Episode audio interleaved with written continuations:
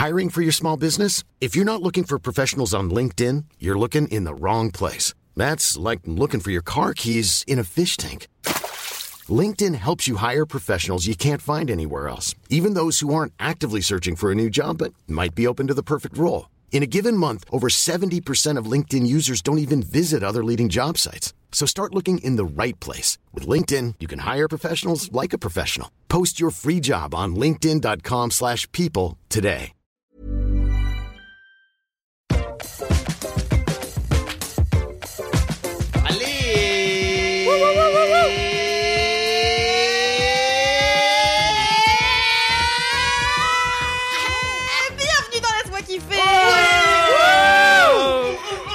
Mais vous ne reconnaissez aucune des vous à part la mienne Mais pas Monsieur Chaussette Bah non, c'est bizarre. Mais c'est parce que, figurez-vous qu'on vous prépare une surprise. Parce que vous l'avez réclamé énormément, mais énormément. Alors souvent, c'est est-ce qu'on pourrait faire un laisse-moi kiffer tous les deux jours? Ou tous les jours? Ou toutes les heures? Ah. Ou toutes les deux heures? Ou toutes les 30 minutes? Tout Tout le temps. stream Tout tout le temps. Exactement. Tout le temps. Eh bien, écoutez, nous avons euh, entendu vos prières. Euh, Ici, Louise Petrouchka qui vous annonce euh, en direct euh, live Oh my god. que Laisse-moi kiffer Oh my god. passe en hebdomadaire. Oh mon dieu. Vous l'aurez reconnu il y a ici présent Fabrice Florent, Alias la personne la plus contente du monde. Oui. Un peu trop contente. la personne qui fait partie des personnes qui ont fait le plus de forcing pour avoir Laisse-moi kiffer en hebdo. Entre autres. En tant qu'auditeur, avant tout. Oui, Oui, tout à fait. T'as créé 7 comptes quand même, c'était beaucoup pour venir harceler mademoiselle. Et il y a Queen Camille, C'est vrai. que vous avez déjà entendu aussi dans Laisse-moi kiffer, Oh, votre bonne vieille Queen Camille. ainsi que sur sa chaîne YouTube, Tout à fait. ainsi que dans Coucou le cul. Oh là là. Décidément, tu fais Oh 12 là 000 là. choses. Je suis partout. Tu es partout. Oui, je serai chez Ruquier samedi soir. Ah bah Oh. formidable, on a Non. hâte de regarder ça. Et vous entendez un petit rire derrière, c'est celui de Marion Saclot. Oui, c'est moi, bonsoir à tous. On l'adore. Bonsoir à toi.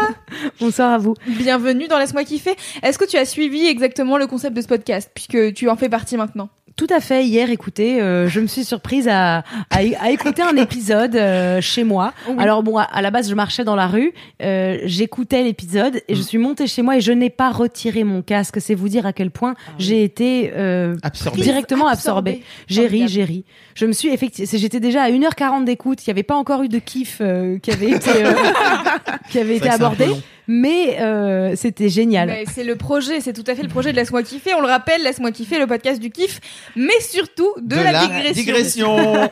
C'est ça qu'on veut. Eh bien, écoutez, je pense que on peut commencer cet épisode dans le vif du sujet, car il n'y a pas euh, encore de commentaires spécifiques. Je vais pas vous faire les commentaires de l'autre équipe, car ça serait un peu C'est vrai. bizarre, Bah oui. Euh, injuste. injuste aussi. Oui. Ouais, ouais. Euh, On les adore, hein, l'autre équipe en passant, on tient oui, à dire. On fait d'énormes bisous à Mimi, Kalindi et Cédric qui nous écoutent. Car Et à Monsieur moi, Chaussette. je suis, je suis des deux équipes. Allez. Oh la Car meuf, j'ai- elle est C'est vrai. j'ai elle est ce- partout. J'ai Elle ce est nulle part. pouvoir, car je suis, un loup, tu es en noir. je suis un loup.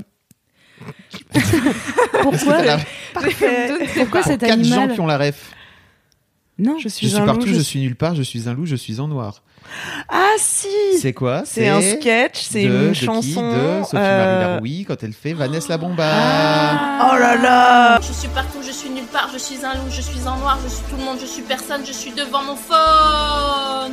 À attendre que tu me sonnes, non, non, un. Mais oui, bien sûr. Si vous n'avez pas la ref, je mettrai bien, bien entendu la vidéo. Est-ce qu'elle est encore dispo ou pas? Bien sûr. Ah, Sur. YouTube. Allez. C'était la meilleure chose, Vanessa la Bomba. Ouais. Moi, je suis rentrée chez Mademoiselle par Vanessa la Bomba. C'est vrai? Ouais. Oh là là, comme tellement de gens. Tellement. Bisous Sophie, Sophie, Marie. on t'aime. Si tu nous écoutes. Donc le principe, c'est comme euh, moi je suis dans les deux équipes, je vais pas faire des mini kiffs et des gros kiffs à chaque fois, donc j'aurai un kiff par émission. Oui. Je- ça sera le kiff de transition, on peut dire entre. Oh. Ça te force à aimer énormément la vie, hein, surtout. Ah mais Cette j'adore la émission, vie. parce que si tu devais trouver euh, tous les deux jours un mini kiff, un, un gros kiff, tu serais tellement pleine de gratitude qu'on aurait envie de te taper. Ah c'est bon vrai. Bah oui, les gens qui sont pleins de gratitude, il y a un moment dans, dans ta vie où tu as envie de leur dire euh, un truc un peu négatif et ils sont là, non, je ne suis que gratitude, j'ai beaucoup de kiff. J'adore la vie. J'adore la vie. Marion, quand je, quand lui ai proposé de venir, venir faire Laisse-moi kiffer, elle m'a dit après on fera Laisse-moi saler quand t'es salé. Ouais. En ce moment, je suis un peu salée, mais j'ai compris Arrête. que c'était dû à la lune. oh non, putain. Parce qu'en fait, il se trouve que là, la, lune est pleine et elle est en bélier et je suis bélier, donc Oh, mon oh signe, là là. ouais, mon signe est vraiment exagéré. Et je me suis dit, c'est bizarre, pourquoi je hais tout le monde depuis quelques jours? Ah. Et c'est tout à fait dû à ce Mhm. Uh-huh. Scientifiquement. prouvé. Je Oui, sais pas, prouvé. Tout est prouvé. euh, Voilà. Mon docteur dit exactement la même chose. Bien sûr, bah c'est comme les marées. D'ailleurs, les marées, c'est juste le hasard qui fait que ça, l'eau, l'eau, elle monte, elle descend. C'est quoi? C'est le pouvoir humain. C'est la médecine qui doit faire ça probablement. Elle a pas tort. Et sachant qu'on est fait à je ne sais pas combien de 60% pourcents. d'eau. Oh, elle l'a. Oh Alors, et on tu commence crois que déjà ça à fait prouver pas des choses. Des mini-marées de- dans ton corps Ça On fait des deuxième équipe. Fabrice, ça fait des mini marées dans ton corps. Bienvenue. Et là, j'étais en mini marée, j'étais en pleine lune, j'étais Ah. en marée pleine, bélier. C'est que double t'es- R5, parce que plein de sel. c'est ça non, euh, c'était pas pour ça, justement pas. Moi, je suis réglée sur la nouvelle lune. Tout Cherche-moi. de suite, le point lithothérapie. Non Alors, j'ai amené une opale noire mais aujourd'hui. JPP, vraiment. Alors, très bien. Est-ce que vous voulez commencer les mini-kifs du coup Oui, Ah d'accord. oui. Qui commence Allez Bah, euh, Allez, vous, vous, allez, montrez-nous l'exemple. Ah non. démarre, démarre. Alors moi, je suis une personne qui aime peu la vie, j'ai l'impression, parce que la dernière fois que j'ai participé à Laisse-moi kiffer, c'était il y a longtemps, et entre-temps, tout, euh, bon, Rien. je me suis dit, ah, je vais parler de la brocante. Bah non, je l'ai déjà fait. j'ai pas de passion dans la vie, c'est dramatique. Alors qu'est-ce que j'ai fait dernièrement qui m'a fait plaisir? Euh, dans ma vie euh, où il se passe rien J'étais chez moi, il se passait rien, figurez-vous, parce que j'étais en arrêt maladie. C'est vrai. J'ai tapé sur Google que faire quand on s'ennuie et euh, vraiment j'ai tapé ça. Oui, T'as je, vraiment ta- oui, Rien qu'il y avait un article de je Mademoiselle m'ennuyais vraiment fort. Pourquoi faut faire un article de Mademoiselle? Oui, et je sais pas s'il y a un article de Mademoiselle. Ah non, je Mademoiselle pas. n'est pas sortie. Mm. Et C'est une bonne idée d'article. Tout à fait. Les idées de cet article-là étaient globalement pas top. Hein. Elles m'ont pas trop convaincu. Je Mais- pourrais pas vous les citer comme ça, mais Attends, Fabrice ne fait pas cette tête, elle arrive à son mini-kiff. Laisse-la, j'arrive laisse-lui au le temps. point. Qu'est-ce que tu veux C'est dire le storytelling. Bah, parce qu'il c'est a fait, il a fait une J'écoute avec, tête. j'écoute avec grande impatience. Je crois que j'ai construit trop d'attentes autour de ce mini Si, si, moi, je suis pendue à tes lèvres. Hmm, aïe. Euh, Alors, euh, quand même, une suggestion m'a séduite et j'ai décidé de changer la disposition des meubles de ma chambre. C'est Oui, c'était bien. Alors attends, mais attends, tu as une patience Oh là là, incroyable. oui. Bah, j'ai fait quoi? J'avais pas mis l'option puisque je vis dans une pièce carrée de 12 mètres carrés. Donc les possibilités étaient quand Sont même réduites. Et euh, tout se passe euh, en fait autour du lit quoi. Euh, Bon alors là t'as un placard, euh, là t'as une porte donc tu peux pas, euh, tu vois. Donc le choix était vite fait ton en lit fait. devant la porte. J'ai essayé, c'était peu fonctionnel. Et euh, je suis arrivée à la conclusion que mon lit ne pouvait tenir que deux places euh, différentes dans ma chambre. J'ai pris donc la deuxième option qui est de le mettre sous la fenêtre. Ah. Et, euh, C'est et feng ça m'a fait. Ben, ça m'a l'air assez feng shui. Ok, hein. ok. Écoute, euh, depuis, je dors bien. Et surtout, ça m'a donné l'impression de commencer une nouvelle vie, tu vois. Ah. J'adore cette sensation. oui, un peu comme une nouvelle coupe de cheveux. Ouais. T'es un peu excitée de rentrer chez toi parce que tu te dis Mais oh oui. les nouveaux meubles dans les nouveaux endroits. Oui. Pas, du coup, pas les nouveaux meubles, car euh, il n'y aura jamais de nouveaux meubles. Car, Car il n'y a plus de place car il n'y a plus de Ouais. place, il y a déjà tous les meubles qu'il peut y avoir. Et euh, en tout cas, euh, voilà, j'en suis ravie. Et donc, est-ce que t'es es contente de, de ce move? Bah très. Hmm. Écoute, euh, j'ai l'impression de renaître. euh, Il s'est passé des choses dans ce lit qu'on préfère oublier. Ah. Et euh, le fait Ah. qu'il change de Ah. place, euh, tu vois. Et retourner le matelas. Et, et Comme ça, brûler tu le lit dors lit. sur les trucs qui sont passés. lit. Je ne suis pas propriétaire des meubles. Faire un grand feu de joie avec le lit. Et alors moi j'ai une question. euh, Est-ce que depuis que tu dors près euh, de ta fenêtre, tu as l'impression de te réveiller de meilleure humeur puisque tu as la lumière de jour qui vient te euh, frôler le visage dès le petit matin? Eh bien non, car euh, nous Ça- sommes en automne, la pire saison où tu te lèves et il fait nuit, donc rien ne vient. laisse-moi kiffer. Rien ne vient, rien C'est me chatouiller. Non, alors euh, non. C'est pas une pub ricorée alors t'es matin. Mais euh, si, j'aime Mais quand non. même bien. Elle a dit, qu'elle nous détestait. Déjà, tu préfères déjà l'autre équipe. On n'a même pas encore fait nos preuves que déjà t'es. t'es- Vous êtes en train de bâcher l'automne dans Oui, laisse-moi c'est vrai kiffer. là. Non, que- une personne bâche l'automne parce que Moi, potentiellement Camille. Euh, si on m'avait dit qu'il fallait aimer Moi, l'automne pour venir, euh, j'aurais décliné. Hein. euh. Moi j'apprécie l'automne. C'est Ah vrai merci Ah bah voilà. Marion. T'as une, t'as une alliée. C'est bon on est deux Mais j'apprécie l'automne uniquement parce que. Et heureusement que toutes les saisons durent que trois mois parce que les saisons me gavent arrivé à la fin. Ah. Là, j'en pouvais plus de l'été. J'en Ah avais ouais marre. J'étais là en train de me dire, il met plus le col roulé, qu'est-ce que j'en fous? Et là, je suis trop contente, je vais pouvoir les remettre. Dans trois mois, j'en pourrai plus. Je dirais, ouais, euh, un bon manteau euh, en fausse fourrure. euh, euh, en polyuréthane, pourquoi pas. et ensuite, euh, et à la fin, je serais là, ouais, un petit peu de chaleur quand même, pourquoi pas le printemps. Et à chaque fois, tous les trois mois que ça me saoule, bah, c'est pratique, Ah, on change de C'est saison. ça qui est beau. Incroyable. Tout change Oui. tout le temps. Génial. Oui. Bon, bah, bah, écoute, merci pour. euh, c'est bien ce kiff. Ouais, oui, Bravo. très bien ce kiff. Bravo. Bah, je- Super écoute. Bravo d'avoir changé les meubles de place. merci Dans beaucoup. la deuxième option que tu avais, Oui, il n'y en avait pas d'autre. Voilà, je pourrais jamais le refaire par contre. Ou alors Bah, revenir à Revenir à l'ancienne mais dans six mois. Ah oui. Ouais, faites ça chez vous et dites-nous si vous avez réussi euh, à, euh, à surmonter vos peurs. Peut-être, pourquoi pas. non, mais si ça se trouve, ça aide. On s'en rend pas compte. Ça peut peut-être aider. Attends, tu sais pas, le prochain Laisse-moi kiffer, Camille, elle va venir, elle va dire c'est bon, j'ai plus peur de Ouais. trois petits points, je ne sais pas. Deux, trois petits points. Je Ouais. sais pas. Mais elle a peur de rien, Suspense. cette fille. De l'avenir. Je vous le dirai dans le podcast Laisse-moi flipper. Oh Ok. Le spin-off Tellement de spin-off à faire. Laisse-moi saler. Laisse-moi saler, c'est hyper important. Il faut qu'on le fasse un jour. Ouais. En anonyme, parce qu'après. Mimi, elle a tout de suite envie de. Elle a tout de suite fait je viens direct. J'adore. Mimi est très salée. Alors ensuite, un autre mini-kiff? Moi, tu veux? Ouais. Allez, alors moi, mon mini kiff, je vous préviens, il est euh, vraiment stylé. J'ai découvert il y a pas longtemps euh, le plaisir que je prenais à faire mes boutons. Ah putain. Tu l'as découvert il y a, il y a peu là? En fait, j'ai toujours fait mes boutons comme quelqu'un qui a des boutons, pas trop d'acné, mais pas non plus peu. Et euh, j'ai jamais réussi à laisser un de mes boutons vivre sa vie de bouton sans y toucher. Et j'ai lu des articles sur Mademoiselle et mon cul sur la commode que j'en ai lu des trucs qui disent ah mais c'est pour ça que t'as encore de l'acné, c'est parce que tu fais ça. Et en fait, Mm, mm, j'ai compris que tout me faisait culpabiliser. C'est-à-dire que quand je touche pas à mes boutons, on me dit mais, mais c'est comment tu t'alimentes? Quand je m'alimente différemment, on me dit mais ça c'est les hormones. Et en fait, je me suis rendu compte que de toute façon, j'étais niquée par l'acné, que arrivé pas loin de 30 il n'y avait pas ce truc de l'adolescence. Les boutons ont simplement changé de zone. Hein, au lieu d'être sur mon front, sur mon nez, sur mon menton, ils ont décidé d'être tout autour de mon visage. Sur, euh, par exemple, moi j'en ai un qui est en train de pousser sous mon sourcil, Voilà. Après, je vous qui me expliquerai. déboîte sa mère. Voilà. Vous expliquerai Aïe. comment Kat a arrêté d'avoir de l'acné, ma femme. Ouais, alors s'il s'agit de faire des enfants, c'est C'était pas ça. du tout. Voilà. C'était la grossesse. Alors, euh, il son s'agit acné que- de- Alors, Ah oui. bye Alors, bye. Bah, c'est- Moi, ça ne m'intéresse pas Ok. de procréer, de polluer avec un être vivant uniquement pour plus avoir d'acné. Bah, c'est mieux que le Biactol, hein, laisse-moi. Non, mais en plus, Alors, rien ne fonctionne euh, sur moi. son C'est-à-dire kiff, que. c'est de se faire ses boutons. Et voilà. Ah oui, Et d'accord, en fait, voilà. je me fais mes boutons On un peu revient. comme quelqu'un qui fait.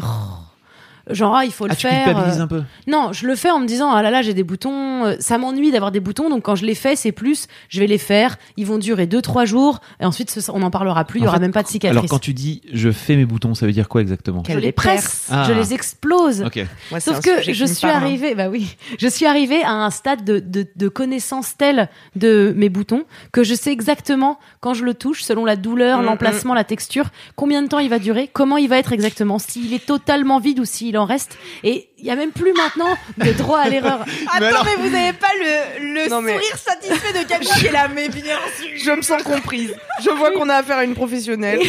Je suis alors- moi-même dermatillomane. Ah ben voilà. Le monde entier me fait culpabiliser. Alors, dermatillomane, ça veut dire Ça veut dire que j'ai la manie de triturer ma peau. Mais il y a des différents stades dans la dermatillomanie, c'est-à-dire il y a des gens qui y vont avec des outils à la fin, quoi, qui se Alors, charcutent J'ai vraiment. un tu vois. mais c'est que pour les zones très difficiles d'accès, du type le lobe de l'oreille. J'ai une question pour toi, Marion Séclin. Quand tu dis combien de temps il va durer, ça veut dire quoi exactement? Bah, le bouton En a une durée de vie. Le bouton a une durée de vie assez bizarre. Le bouton a une il est- courbe de on va vie. dire qu'on va, on va prendre un, un- un jeune bouton, un, un jeune bourgeon fraîchement sorti Mhm. de ton visage. Tu sens parce qu'il te fait mal sa race que c'est le bon moment pour le presser. Donc tu presses ce bouton. Tu, et tu sais que le lendemain, tu vas en avoir un peu plus. Ta peau va réagir en disant ah ça se fait trop pas, donc tu vas avoir un peu un deuxième jour. Ouais. Je l'interprète pas comme ça, moi. Ah ouais, moi c'est plus ma peau qui me dit ah j'avoue euh, j'ai menti. Tu sais comme quelqu'un qui aurait avoué qu'à moitié. On va dire tu prends ton bouton et tu commences à le cuisiner. Il commence à avouer, il dit ok c'est moi, je suis désolé. Ensuite tu tu lui laisses un jour de répit dans sa cellule et le lendemain tu y retournes et là il recrache des nouvelles infos qui t'avaient pas Mmh. craché le premier jour. Et il est là ok c'est encore- j'avoue d'autres trucs et et en fait ça peut durer comme ça deux ou trois jours et au bout d'un moment quand il est vide il cicatrise et il disparaît de ta peau. Mais C'est comme ça. Mais ça veut dire qu'il faut le percer au bon moment. mais tu- Parce Au que bon si moment, tu le perces sûr. trop tôt, il y a des chances pour qu'il explose, pour qu'il prenne encore plus d'ampleur que prévu. Bien sûr, et qui vois commence à gonfler et à suinter. Et donc là, c'est pas un bon truc. Mm, mm. Donc en fait, tu presses un peu tes boutons, mais pas trop. Si tu les presses en, en entier, mais c'est tout ce qu'ils ont à te cracher pour la journée. Ah, ok. Et le lendemain, il aura des nouvelles infos à te cracher, puisque la peau fait quand même son taf de euh, cicatriser, de de- de- d'infecter ou de trucs comme ça. Et j'ai j'ai toujours eu raison avec mes boutons, c'est-à-dire que je peux sentir à l'avance. Maintenant, j'ai une réelle connaissance de, de mon épiderme. Je peux sentir à l'avance quand un bouton va être douloureux, extrêmement sous-cutané, que c'est juste un petit bouton de principe qui aura disparu dans deux secondes. Quand c'est des points noirs aussi. Et j'ai la chance d'en avoir My beaucoup favorite. dans le haut du dos. Ah. Non, c'est pas une chance, Facile d'accès. c'est horrible. Non, c'est bien. Facile d'accès. J'ai des tatouages dans le haut du dos et Ah. mon kiff, c'est de faire mes boutons qui sont sous mes tatouages et de me dire que je vais pouvoir les tripoter pendant des heures et des heures et que ça se verra pas qu'ils sont rouges puisque c'est sous un tatouage. Ah, elle est forte. C'est pour ça que tu t'es fait tatouer donc. C'est que pour ça, c'est pour cacher mon acné dans le haut du dos. Il faut savoir que j'ai été sous pilule pendant des années et des années et des années, donc j'ai pas eu d'acné. Et quand j'ai arrêté, mon corps m'a dit non seulement tiens t'avais de l'acné, rappelle-toi, mais surtout mon corps m'a dit mais c'est pas de l'acné d'adolescente, c'est de la nouvelle acné, l'acné d'adulte, va bien te faire foutre. Donc euh, comme j'ai j'ai pas de solution, j'ai l'impression que tout ce que j'ai lu dans ma vie me fait culpabiliser d'exister, d'avoir de l'acné, de manger, de respirer de l'air, de pas me laver la peau 47 fois par jour. J'ai essayé toutes Ou les de routines trop te qui laver la peau. Voilà, oui, parce qu'il y a ça Ah. aussi. Il faut être parfaitement sur la ligne. Il faut savoir ce qui te correspond. Moi, j'ai pas le time de faire des recherches pour Non. savoir ce qui me correspond. Donc, j'ai décidé de vivre avec mes boutons, de les faire, de passer des bons moments à faire mes boutons. Et, et tous les soirs, j'arrive devant ma glace. Après euh, m'être euh, lavé le visage ou pas, selon les jours où j'ai décidé que c'était des conneries, et, et me faire mes boutons. C'est mon mini kiff quotidien. Waouh. Alors, est-ce que tu regardes sur les chaînes YouTube euh, les, les gens qui. Il m'arrive d'aller-. Ouais, Dr Pimple Popper, bien sûr. Je vais voir de temps en temps euh, ce qu'elle Ah ouais. fait. Ah, moi, c'est mais- trop pour moi. C'est Ah trop ouais, gore. Mais voilà, c'est trop parce qu'elle a beaucoup trop de problèmes de kyste. Elle a pas que des problèmes d'acné. si c'était que, si c'était que des, des, des acnés, des, des gens qui retiraient des comédons de taille euh, particulière, Bébé, tu vois. voilà, ce serait cool. Mais là, on est beaucoup trop sur des opérations Ouais. euh, avec anesthésie locale et autres Ah, c'est kystes. Et. Pour ouais. remettre un peu de contexte, c'est une personne qui filme des. C'est une dermato américaine Voilà. qui, qui a des assistants, non pas qui l'aident, mais qui, bien qui filment ses opérations. Et euh, ça procure de la satisfaction à plein de gens. Une sorte, une forme d'ASMR un peu euh, chelou, dans laquelle vraiment euh, le, le plaisir de voir la peau euh, se libérer de sa substance euh, vénéneuse. Ah ouais, sur moi ça va, sur les autres non, hein, j'ai pas envie de voir ça. Moi, je le fais aux autres. Je les supplie parfois. Ouais, Parfois, il y a des gens dans le métro, j'ai envie de leur demander est-ce que je peux te faire ce point noir que t'as l'air d'avoir depuis 10 ans, mon gars? Ouais. Personne t'a jamais demandé avant moi Toi, t'as pas eu l'idée de l'enlever? Tu trouves que c'est normal? C'est vrai. Et alors, Le le pire, bouton est là pour sortir à un moment. Tu t'auras vois. toujours quelqu'un pour te dire mais il faut pas y toucher parce que justement c'est ça qui fait que mais si c'était si simple de pas y toucher c'est comme les gens qui disent bah t'as qu'à arrêter de fumer. Mais il suffit pas de le dire ça devient une addiction au bout d'un moment de, Oui. de se faire ces petits boutons vrai ou faux? Bah, vrai. Bah voilà. Qui suis-je pour te juger? Voilà. Merci. Mais après peut-être que vous deux vous avez l'air d'avoir une peau super vous avez jamais eu la- vraie acné celle qui t'appelle en te disant viens. Alors, moi, j'ai eu de l'acné Moi dès euh, que j'ai un à bouton, 17 ans. j'explose. J'ai eu de l'acné pendant 6 mois à 17 ans. Et après, mon acné a disparu. Et euh, là, Ça où c'est la, parce qu'il a eu un enfant. là où la vie s'est bien vengée, nique sa mère, c'est que j'ai rencontré ma, ma meuf à l'époque et qu'elle s'est vraiment foutue de ma gueule parce que j'avais de l'acné plein la gueule. Sauf que moi, 6 mois plus tard, ça a disparu. Et elle, elle les a gardés jusqu'à ses 28 ans Tiens, la vie Couple goals. Exactement. Et j'ai eu une fois un gros bouton, mais vraiment au niveau du oh torse. la chance Et avec les poils mais non, non, non, non, bah non, parce que j'ai pas de poils, tu sais. Ah oui, vrai. Hein Ouais, vas-y, Euh, raconte, tu vois, ça là, me passionne. tu vois, au niveau du plexus Au sterne, solaire. Oui, Ouais, ouais, Euh, bien sûr. Et en fait, euh, il, il est resté là excessivement longtemps. ça c'est Mercure je- en rétrograde. Je ça. l'enlevais, je l'enlevais Ouais. un petit peu, tu vois. Et il y a un moment où vraiment je l'ai enlevé. Je pense pendant 5 minutes, j'ai j'ai viré du, sous une douche, C'était blanc sous, sous ma douche, et ça a là fait, là ça a fini là. par faire un trou énorme Mais dans oui, mon c'est Un cratère, on appelle, c'est normal dans mon jargon. C'était chaud et je me suis dit ok je vais avoir un trou à vie non au bout d'un moment ça finit par se par, par, euh, se Sur cicatriser. boucher, bien sûr. J'ai vu un, un petit jouet. Du coup, évidemment, je suis connue dans mon entourage proche comme étant euh, le connard qui adore euh, faire les boutons. J'avais fait euh, un, un copain comédien. il avait un, un point noir. Tu sentais qu'on pouvait creuser et faire de la spéléo dans sa peau. tellement loin. en plus, il avait des petits poils de barbe dessus. Et moi, ça me dérangeait pas de le faire. Donc, je l'avais fait, désinfecté et tout. Et il y avait vraiment plusieurs kilos de nourriture. Ah Et du coup, j'étais devenue un peu la, la mascotte, euh, la meuf dégueu, celle qui aime les. les- Donc, on m'envoie beaucoup sur Instagram les vidéos de, de tir comédon et Ah. de comédons qui se font tirer. Et il y a un petit jouet qui a été créé par une société américaine que je Ah respecte, oui. qui est une sorte de petit bloc en, en silicone, en, en plastique rectangle, avec plein de trous, que tu remplis d'un d'un- d'une pâte Ouais. et tu fais ces faux boutons. Parce qu'il y a des Ah, petits trous oui. dedans On et tu fait, les fais euh, et ça crée. Mais ça crée pas la même, le même plaisir et la même résistance que sur la news. C'est comme, Mademoiselle. c'est comme la clope électronique pour les fumeurs, tu vois. C'est c'est pas Ouais, c'est pas tout exactement ça, aussi tu bien, vois. ouais. Mais J'avoue alors, je voudrais revenir sur un point. tu as dit, Vous êtes trop curieux en vrai. tu as dit bouton avec tes poils. Et t'as fait. Alors oui, bouton avec des poils, oui, parce que du coup, il y a un secret magique quand on a, quand on se retire les poils de temps en temps, c'est qu'il arrive que de, que certains poils Ouais. poussent sous la peau et quand ils sont en plus créés avec un, un peu de, de tous les ingrédients du bouton, Ouais. quand tu sais que tu vas percer ton bouton et que dedans il y aura un poil complètement genre Oh oui, recroquevillé. décoiffé, Ça, c'est la que tu vas tirer dessus, plus tu grosse puissance parce que t'es la putain enculée, t'es en train de faire un truc sous ma peau de fils de pute. Exactement. Et quand t'arrives à l'enlever, t'es là, allez, je Ouais, t'ai déjà niqué ta mère. Je ne comprends. Ouais, quand je- quand j'avoue que quand je m'épilais Tu t'es jamais régulièrement rasé la chatte Bah oui, non, tu t'es Non. jamais ni épilé. Quand tu t'épileras le maillot, tu verras. euh, si t'as l'occasion de faire ça, Ah, certains ah, tu poils dire qui à la sont, cire ou- qui sont, ouais, à la cire Ah par non, exemple, au rasoir c'est pas- aussi. C'est pas dans mon live goal. Ouais. À la cire, c'est mieux parce qu'ils sont créés sous ta peau et tu sens qu'ils sont tellement énormes, mais que ta Mm. peau, elle a dit hop, non, absolument pas, tu passeras Tu pas. ne sortiras pas. C'est vrai. Euh, c'est un, c'est vrai qu'on en parle assez peu, hein, euh, Mm. comme les cheveux dans l'arrêt. C'est un truc dont il faudrait qu'on parle, mais c'est que Ah, c'est quand vrai. tu t'épiles le maillot, euh, à l'époque où je le faisais encore, j'a- j'adorais la repousse qui était du coup, euh, T'as terminé de, t'épiler le maillot maintenant. T'es je le fais plus. t'es Ça en mode m'agace années mal. 80 quoi. Mm, Ouais, mais avec euh, non, parce que l'évolution, euh, on, avouons-le quand même, en vrai, quand tu regardes euh, l'implantation euh, de pilosité d'une femme des années 80, euh, c'est toujours hyper euh, fluffy euh, jusqu'au nombril. Euh, Ouais. Et bizarrement, moi, j'ai pas non plus, genre mes poils remontent pas, enfin, ils vont pas de mes genoux à, à, à mon cou, tu vois. Ah. J'ai vraiment une beaucoup plus petite amplitude poilesque. J'ai un livre avec des photos vintage de chatte et euh, je confirme que j'ai l'impression qu'à l'échelle de l'espèce, le poil euh, se recroqueville. hein. Ouais, le, poil est poil pas est moins dense. Le poil hein. de la femme a décidé de vraiment se développer que- sur une zone minime. Peut-être qu'à l'époque. fait elle- bolos pendant elle- plusieurs, euh, plusieurs dizaines d'années, je pense. Mais c'est c'est ça, non? Ça veut dire que tu. C'est comme tu te rases. Enfin, tu t'es rasé ou tu t'es épilé. euh, maintenant, ton poil, il est là. Oh, deux secondes avant de sortir full. euh, je, je- je vais peut-être y aller Pas mollo, sûr, quoi. parce Non qu'en fait, Pas sûr que ce euh, sur moi, je pense que c'est l'évolution qui fait qu'il y a un truc génétique qui fait que Non, maintenant mais on pas, a moins mais de. pas à l'échelle des années 80. C'est pas sur le- Si, sur l'évolution en 20 Ok, ans. En 30 ans, l'évolution a fait non, le poil non. Mais non, mais parce que euh, en plus ça marche pas parce qu'en général quand tu t'épiles, tes poils ils repoussent. Il y a le fameux, le fameux. Euh, Oui, j'ai tenté de faire ça avec moi. Ça- repousse plus fort, c'est ça Oui, euh, je sais pas comment ça s'appelle. Bah, Moi, j'ai tenté de voilà. faire ça avec mes, avec mes cheveux. Ça n'existe Bah pas. non. La fameuse idée reçue que tes poils ils, re- ils repoussent plus noirs et plus, Plus épais. dru, ouais. En fait, c'est juste euh, au, C'est faux. au début, c'est-à-dire que c'est juste un jeune poil qui, au fur et à mesure du temps, va frotter euh, à ton jean euh, ou à ton slip et du coup euh, va calmer sa mère un peu.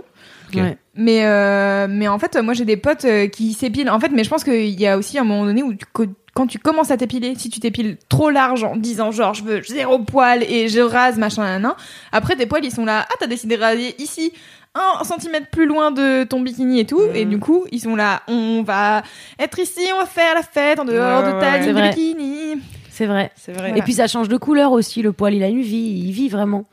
Euh, donc ça change, mais je suis pas euh, full années 80 quoi. Je suis pas full Emmanuel comme on dit.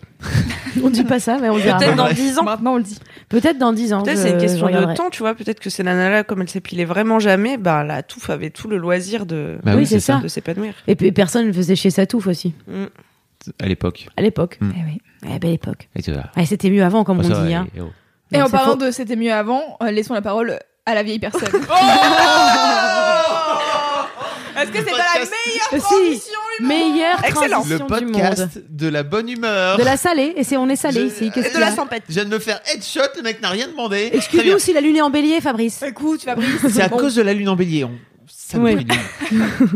Euh, moi, mon mini kiff de ma semaine, c'est cette série que j'ai découverte. Alors, je sais, je sais, je sais que j'ai dit par le passé que vraiment arrêter de parler de séries, etc. Mais je Bon, pense que laisse-moi kiffer. là, pour l'instant, Personne n'a encore parlé de série, donc je me permets de parler de cette série.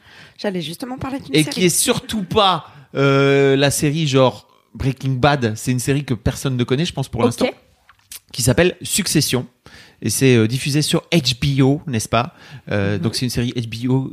HBO, tout le monde connaît HBO, c'est bon? Euh, Game Oui. of Oui. Thrones. Oui, euh, machin. d'accord. Voilà. Donc, tu veux dire que tu voles cette série? Non, je la. Non, non, elle est, elle est Ah. regardable sur OCS. Oh, Voilà. ok, donc Très légal. Bien. Euh, Donc tu as un abonnement au CS qui nous confirme que t'es vieux. Alors moi j'aurais Alors- dit qu'il nous confirme que t'es riche. Parce que C'est souvent Parce que- corrélé. je m'excuse. Non, c'est pas forcément vrai. C'est juste que il y a des gens ils ont des abonnements MyCanal, Netflix et OCS et tu sens que c'est c'est pas tant parce qu'ils sont vieux parce qu'il y a Game of Thrones donc je respecte Fabrice pour ce choix mais je me dis donc le mec il peut investir dans tous les petits euh, tous les VOD du monde parce Alors attendez, je tiens à préciser que Game of Thrones il regarde pas, il s'en bat les couilles. Voilà. en plus. Ah, C'est parce qu'il y a pourquoi Preacher OCS? dessus que Ah. moi, je suis abonné à OCS. Ah. Et, Ça et si je puis permettre, Preacher, c'est tout sauf une série de vieux, d'accord Calmez-vous. Mais je tu trouve sais qu'on rigole, on trouve Moi je que trouve t'es jeune, vieux. Fabrice. J'ai presque regarde. ton âge. Ton crâne. C'est pas vrai ça. Elle, m'a frotté le crâne, c'était bizarre. Quel âge t'as attends J'ai- Je vais avoir 41 ans au mois de novembre. ah, On n'est pas loin de ça. Hein. Moi je viens d'avoir 26. Eh, Moi j'ai 28. Bah voilà. Moi j'ai 29. Ah, on n'est pas très loin de ça en vrai. On est là à rigoler Voilà. mais de- Ouais, demain on va 11 ans, battre les cils et on Moi aura plus j'étais en train de bolosser euh, les vieux quadras euh, quand j'avais 29 ans. Aujourd'hui, regarde où je me retrouve. Hein Mais tu sais bien qu'on te dit que t'es vieux et chauve parce que c'est les seuls trucs sur lesquels on peut t'attaquer. Oui. Et sur le fait vrai, que tu viens de daber aussi, on pourra Oui, t'attaquer dessus quand même. ça. Ah. Je souhaiterais qu'on puisse t'attaquer dessus si possible. Exactement, n'hésitez pas. Et donc Succession, cette série qui est fantastique, qui est une mini, en tout cas la saison 1 fait 10 épisodes, euh, met en scène la, une famille de hyper riche vraiment, où dont le daron a monté un immense euh, mégalopole, enfin pas une mégalopole, mais un conglomérat, pardon, euh, de l'industrie du divertissement. Donc euh, en gros, le gars, il a des cinémas, des films, des, des chaînes de télé, donc les médias, des maisons d'édition. Il a même des parcs d'attractions. Vraiment, le mec est complètement fou. C'est une sorte de Bolloré Michael Jackson un peu. Exactement. Un mania. C'est ça, vraiment, c'est un mania des, des médias et, de, et du divertissement. J'imagine un montage entre Bolloré et Michael Jackson. C'est et donc donc vraiment toute la série se tourne autour de autour de cette euh, de cette famille.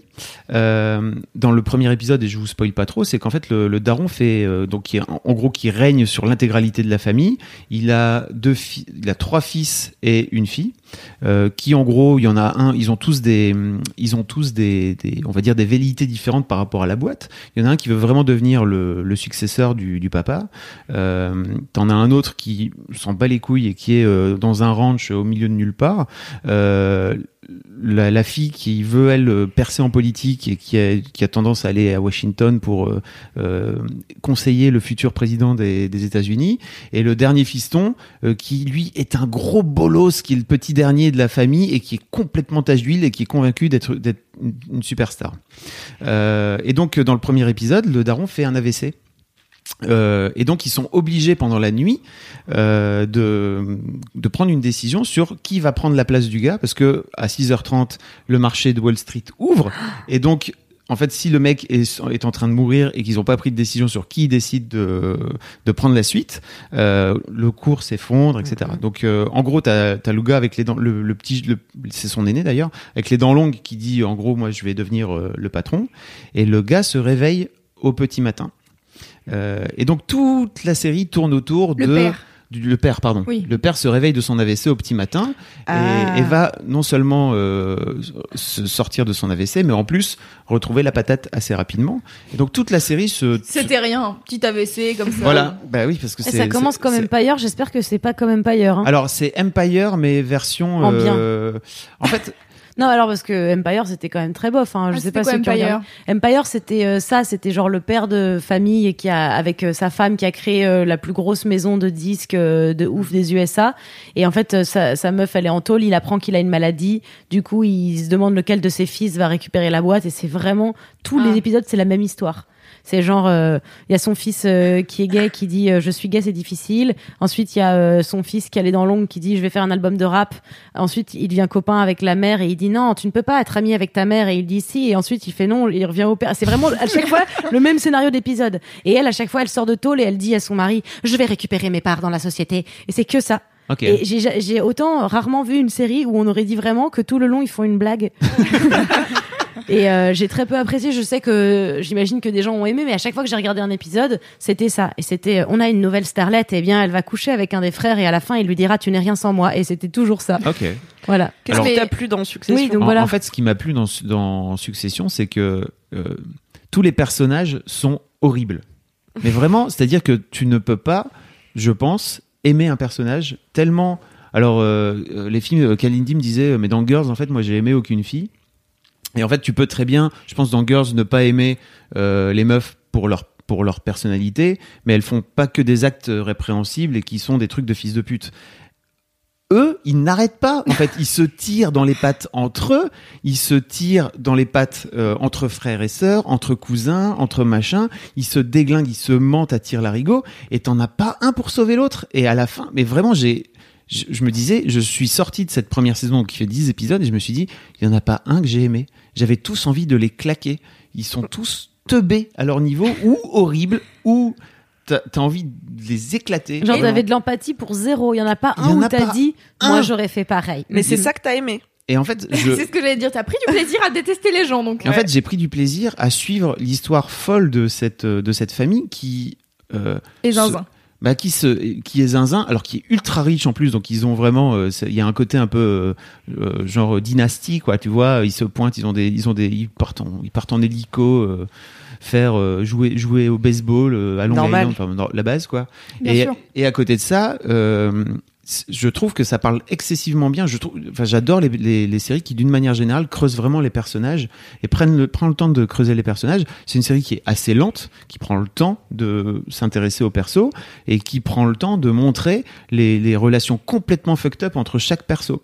Et notamment entre le, le père et son fils aîné, où le père, il est une ordure avec son fils, et l'autre lui le déteste. Normal, c'est le premier. Et l'autre le déteste, le, le, le fiston le déteste, Oui. et en même temps il peut pas empêcher de, le- de, de l'aimer parce qu'en fait c'est son père au final. Mais il lui fait des trucs de ouf, et l'autre il revient toujours, c'est mon papa après tout. C'est Oh. c'est fabuleux. Après tout, c'est la famille. Je suis bien Ah, obligée là. de bien les aimer. Ils Exactement. ont de l'argent. Ils ont, ils ont, Ah oui. Ils ont beaucoup d'argent et euh, donc oui voilà il y a, y a même les personnages secondaires qui font pas partie de la famille. Euh, T'as un cousin euh, qui est complètement fucked up, euh, qui euh, est une sorte de Julo casse-croûte qui veut venir. Euh, récu- De quoi, pardon Quoi, Euh, casse-croûte Julo, Julo, vous avez jamais Ah. entendu cette, euh, cette expression Non mais Julo euh, casse-croûte? attends, et là c'est pas nous, hein, ça c'est toi, c'est toi tout seul qui te met dans la case. euh, Non, euh, enfin pour moi Julio Cascroute c'est un mec qui va profiter de d'une situation. Donc par exemple il y a beaucoup de gens qui ont cru que j'étais le Julio Cascroute de ma meuf euh, parce Alors que je, attends, je, je me suis t'écris Julo, Julo comme un gars, un, gars, Comme un- gars ça- bon gars qui s'appellerait Julo. et. Voilà. Ok. Ah ouais. Euh, Le type qui tape le, le, le chips imaginé des gens. pique assiette. le, le, le type qui vient Qui lui bouffe à tous les râteliers. exactement et lui il vient chercher un boulot. Euh, il se pointe là, c'est un cousin, tu vois, éloigné. Enfin, tu vois, ils les connaissent pas, machin. Enfin, c'est, c'est un, c'est un. Et ce mec est insup parce que tout son truc, les mecs le baladent, la famille le balade complètement pour lui faire faire des trucs complètement insensés. Et lui il continue à le faire juste pourquoi? Parce que son objectif c'est avoir un travail. Enfin, c'est.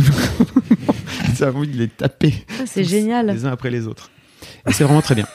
Ça a l'air sympa. Je suis en train de réfléchir à comment tu crées une série en, en ayant, en créant zéro euh, Empathie. empathie pour aucun des personnages. C'est ouf. Hein. Parce que c'est vraiment une question que tu poses. On, on est, enfin, quand t'écris des, des, des fictions, tu, Tu dis dis ça toujours. parce que désormais t'es- t'écris des séries, c'est ça? Je suis scénariste. en J'allais fait. dire, euh, j'allais dire, est-ce qu'on peut temps. parler euh, à l'experte?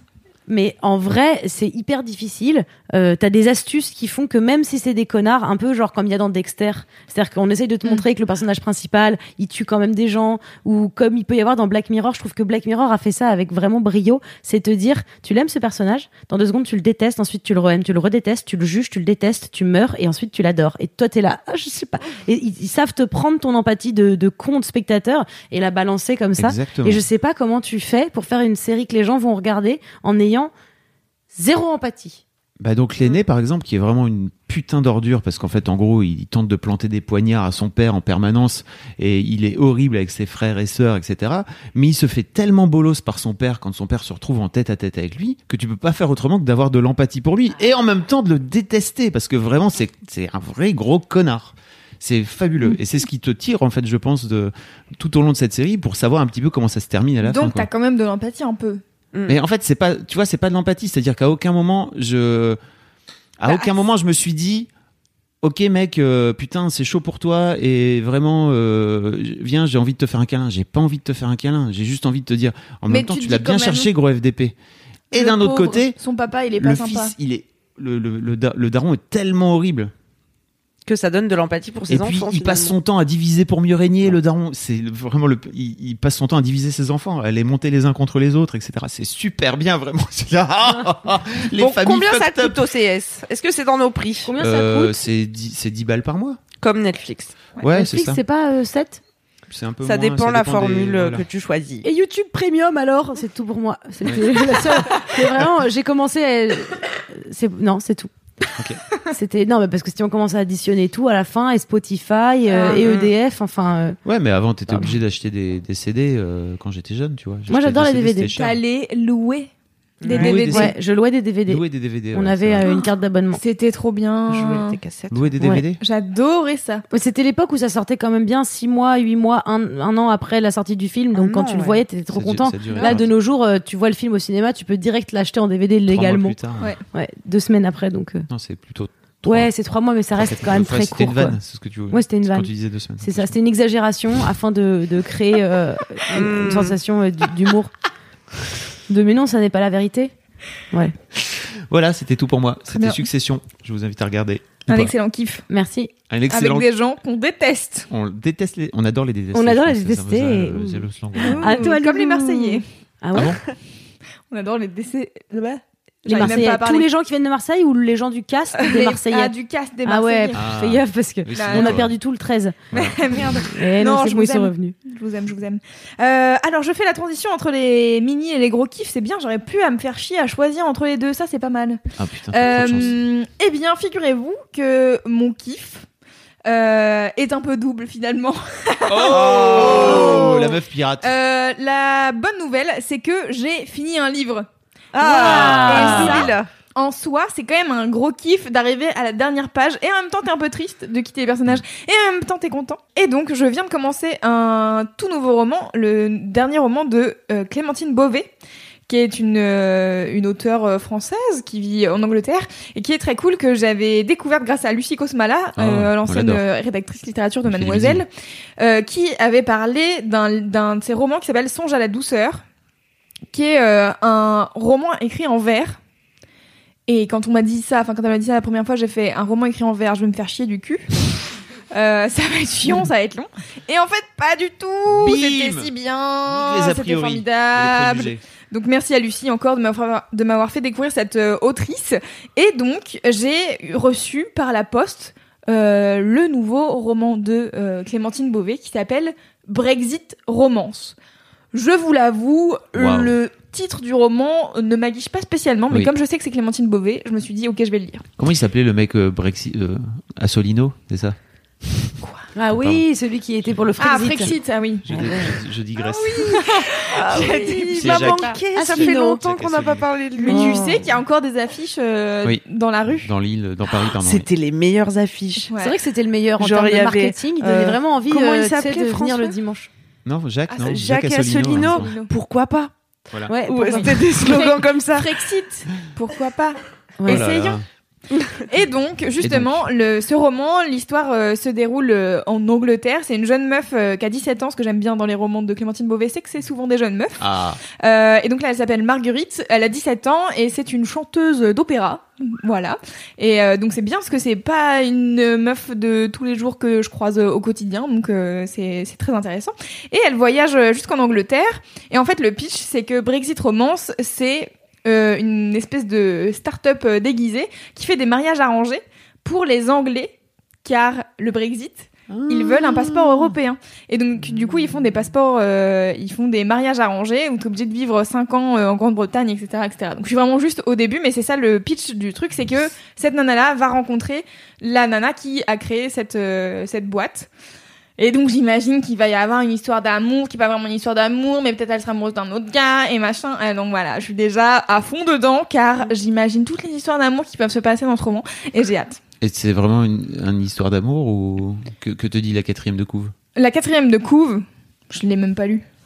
Bah Non, mais je Tu sais pas. possèdes le livre entre les mains. Je possède le Il livre mes énorme. Et heureusement, je me suis pas fait un bouton devant vous. Vous auriez été là. Eh. Oh, c'est beau. Euh, blablabla. Leur chemin croise celui d'un flamboyant lord anglais et de Justine, créatrice Oh. d'une start- d'une start-up secrète Brexit Romance, organisée, machin, nanana. Pas facile d'arranger ce genre d'alliance sans se faire des nœuds au cerveau et au cœur. Donc j'imagine quand même que va y Ah avoir oui. euh, du love, du love to love, tu vois. Ouais, parce qu'il y a pas l'air d'avoir que 35 Moi, ils ont- pages. hein. Non, Moi, ils ont dit l'ordre j'ai- j'ai- j'achète. hein. mais moi en fait Moi c'est aussi. ça. Ils ont dit l'ordre anglais et j'étais déjà dans Je une espèce de mommy porn. Colin Firth. Ah non, je pensais Ah. à James Bond.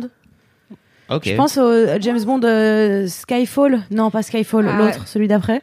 Euh, Diamonds are forever. Non, faux. Non, celui juste après où il est dans une maison. Et en fait, ce décor m'a m'a Oui. m'a bluffé de toute ma vie. Il est dans une espèce de maison en, en, en Scotland, en Écosse, je ne sais quoi, et elle est vraiment perdue au milieu de nulle C'est part. Skyfall. Elle est Skyfall. Et, c'est- et juste cette maison, moi, je souhaiterais l'acheter Oui. un jour. Et ils se battent dans la Ouais. maison, tout à fait. Mais peu importe, juste là où elle est placée, le fait qu'il y ait de la brume du matin Oh, jusqu'au oui. soir, absolument pas de lumière, une cheminée et grand. L'automne. J'achète. Ah. L'automne, vous l'avez Donc voilà. c'est pour ça que j'imagine, moi, en Lord anglais, j'imagine un type avec un costume trois pièces en tweed Oui. dans cette maison, Exactement. immédiatement. Et bah moi aussi, et j'aime beaucoup l'Angleterre. C'est un, c'est vraiment. euh, Bah oui, il pleut tout le temps. je, bah voilà, exactement. je- Le J'aime paradis On adore. J'aime, quoi? J'aime les briques rouges. J'aime euh, quand il fait pas beau. J'aime. Voilà, je suis faite pour aller vivre Et en Harry Angleterre. Potter. Et Harry Potter. Et donc, euh, donc voilà. Et en plus, euh, Clémentine Beauvais, donc, elle vit en Angleterre. Elle est prof de français, je crois, euh, dans une université là-bas. Donc, a priori, elle connaît plutôt bien son sujet, ce qui fait qu'il y a plein de refs euh, à des trucs anglais. Donc là, par exemple, comme c'est une jeune meuf de 17 ans qui va en Angleterre, elle essaye d'un un peu, elle a, un bon niveau d'anglais, mais de lycéenne. Donc euh, elle comprend pas bien certains trucs et tout, et de lycéenne qui a lu que des Jenner et compagnie, donc Ah. un peu, un peu old school.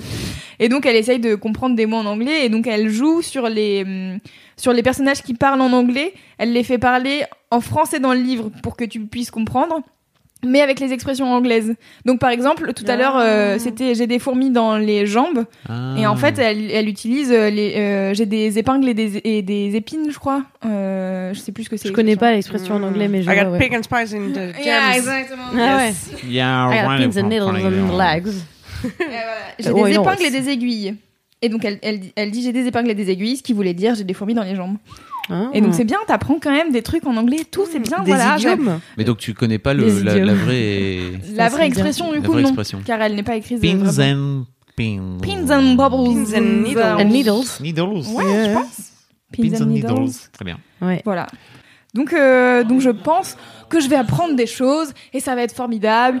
Et il y aura de l'amour et du love. Et tu lis pas plus vite les romans euh, que les livres qui donnent des De infos sur la vie?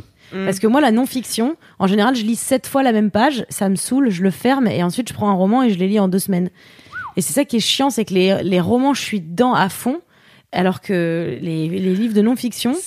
Ça Et dépend que, desquels, je pense. et qu'il faut comme ça, romans, et, que c'est comme ça pour être heureux, et que c'est comme ça pour arrêter de broyer du, du, du noir, et arrêter d'être salé, et mon cul, la lune, mon quoi.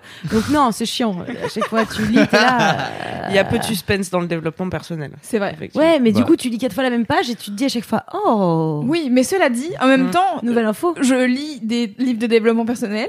J'apprends pas forcément des choses, mais ça fait du bien de se les remettre dans la tête, car souvent t'as tendance à quand même pas mal oublier. Je suis d'accord. Et parfois, tu le relis plus tard et ça résonne différemment. Exactement. Ça, vrai. Qui veut enchaîner avec Bah, son gros On reprend le même ordre. Allez, l'ordre Allez, on est procédurier, oh là là. Qu'est-ce Bon. qu'elle raconte Pff, Bah toujours le même problème, pas de passion, pas de joie dans la vie.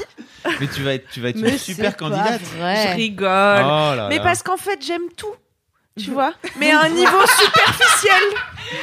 j'aime tout.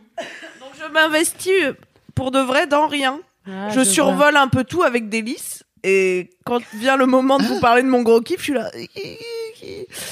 Alors. Mais euh, parce que tu t'en rends pas compte sur le moment que t'es en train de kiffer ou? Mais non, parce qu'elle dit de Mais manière non, je te dis, je kiffe tout, mais j'ai- j'aimerais bien être euh, de ces gens qui ont des passions, tu vois, qui Ah. disent euh, j'aime trop ça, j'en fais tout le temps. Mais ça serait compliqué. C'est-à-dire que là, t'es dans laisse-moi kiffer toutes les deux semaines, faut que tu trouves un nouveau kiff. Tu vas pas trouver une nouvelle passion toutes les deux ouais, semaines. vrai, c'est vrai. Et encore, t'es quelqu'un qui a un niveau d'énergie assez haut. T'imagines les gens qui ont vraiment une vie hyper rangée. Eux, tu leur demandes c'est quoi tes gros kiffs tous les mois? Eux, ils sont là. Bah, Bah oui, mais justement, c'est une Bah, bonne. j'ai travaillé. Mais en fait, je pense que t'en as, mais simplement, peut-être tu t'en rends pas compte.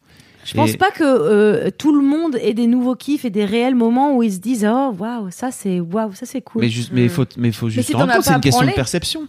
C'est euh, Kat, elle, euh, donc ma femme euh, qui adore écouter Laisse-moi kiffer, elle me dit c'est super bien vraiment parce qu'en fait ça t'oblige à, à te dire c'est quoi les trucs que j'aime en ce moment? Et je suis assez d'accord avec l'idée. C'est-à-dire que parfois tu regardes une série ou tu lis un livre, Mais tu oui. te dis juste ouais, ok, bon, voilà, je lis un livre. Alors que là on fait hey, en fait tu peux en faire un mini kiff Mm, mm. ou un gros kiff. Bah, exactement. T'en es, t'en es là, c'est ça que tu voulais Grâce à l'effort conscient euh, que m'a demandé euh, Laisse-moi kiffer, dire Yeah baby.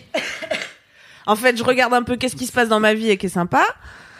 Bon, alors en ce moment, on fait vite le tour, hein. Oh, Non, je rigole. Mais vous savez, j'ai- j'aime bien aussi me plaindre que j'ai zéro passion parce que j'aime bien faire un peu Snoopy à Oh. faire la Ah, tout est nul. Alors que en fait, on sait que je suis quelqu'un d'optimiste. c'est Snoopy de... ou Oui. c'est C'est Droopy. Droopy. Oui. ou- Attention parce que comme ou dirait Anna. Gatsby, euh, à force de faire la blague, euh, comme quoi euh, Ah. t'es t'es- t'es qu'un connard, à un moment tu vas commencer à le croire. C'est Et c'est bien de faire l'humour dépréciatif, mais à un moment où tu vas te déprécier. Je m'en Anna souviendrai, Marion. Anna Gatsby référence, Nanette, allez voir ce spectacle. Oh là là, tellement Netflix. de ouf. Oui, sur- Oui. Ah oui, pardon, sur Netflix. C'est Ouais, un- c'est vraiment un, c'est un, un kiff bonus, mais je pense qu'on est à peu près genre euh, euh, plein dans cette pièce à Oui, ouais, Anna Gatsby, Nanette, de Oui. ouf. Ri et Chiel Sarah. Richie Allais. Ah oui, mais par contre, euh, il y a la des gens de- dans mon entourage qui m'ont dit ah, j'ai regardé 20 minutes, mais j'ai pas ri. Et j'ai- en fait, euh, si tu penses que tu vas non. rire, euh, va, enfin regarde Gulli quoi. Vraiment, c'est mieux. Non mais ça m'énerve les, gens qui laissent pas la chance au truc et qui disent mais j'ai pas trouvé ça si fou en fait. Mais bordel. euh, Change d'avis. Oui, alors vraiment, Ouais. alors on va pas vous donner beaucoup d'informations sur Anna Gatsby. Non, vous aucune. allez regarder Nanette, mais de A à Z. Et vous oui. arrêtez Une pas. heure neuf, vous faites pas style Voilà. Bah euh, nanani nanana, c'est deux épisodes des Marseillais à, à Cancun. Voilà. Donc euh, En équivalent marseillais. En équivalent marseillais, ça fait deux épisodes. Vous vous regardez jusqu'au bout. Si vous attendez à rire, vous regardez plutôt euh, des spectacles de Jean-Marie Bigard et, euh, et on en reparle quand vous aurez fini. euh, si vous vous noyez pas dans Pourquoi, votre mort, pourquoi t'es énervé comme ça d'un coup? parce que on s'embête la vie à dire aux gens les choses qui sont bien et les gens viennent te revoir en disant ah ouais la France entière m'a dit que c'était génial mais moi j'ai vraiment voulu regarder que 20 minutes et ensuite de mauvaise foi dire que j'ai pas rigolé. C'est juste ça. Je commence vrai, à en avoir gros. On est là, on partage nos kiffs. Nous, on donne, Elle en on a donne. Et il y a toujours quelqu'un pour te dire c'était pas si ouf. Franchement, c'est un petit peu surcoté. C'est pas surcoté. Et c'est pas parce qu'il y a plein de gens qui aiment que ça veut dire que c'est surcoté. Ça veut dire que c'est bien. Ça veut dire qu'il faut laisser sa chance. C'est vrai. Laisse ta chance au produit. Et donc, Et Oui. donc, ce bon toi. Queen Cam. alors, qu'est-ce que j'aime bien en ce moment? Qu'est-ce qui me fait me dire, Hum, ah, la vie? C'est manger des smoothies le midi. Non, à la place de, de le repas. À la place de la vraie nourriture. Mais non. Solide. Qui sent Pourquoi bon, je mange des smoothies. J'en étais sûre. Parce que j'adore. Euh, Elle appelle ça. Attendez, tout à l'heure, j'ai dit tu manges quoi? Elle m'a dit un gloubi. Parce que je sais que ça a pas de gueule, qu'on dirait du gloubi boulga. Gloubi Boulga. Casimir. Les gens font semblant de me faire, Ma ça a l'air bon, dis donc ce que tu manges. Pour quelle raison j'ai besoin d'avoir les tenants et les aboutissants de ce choix?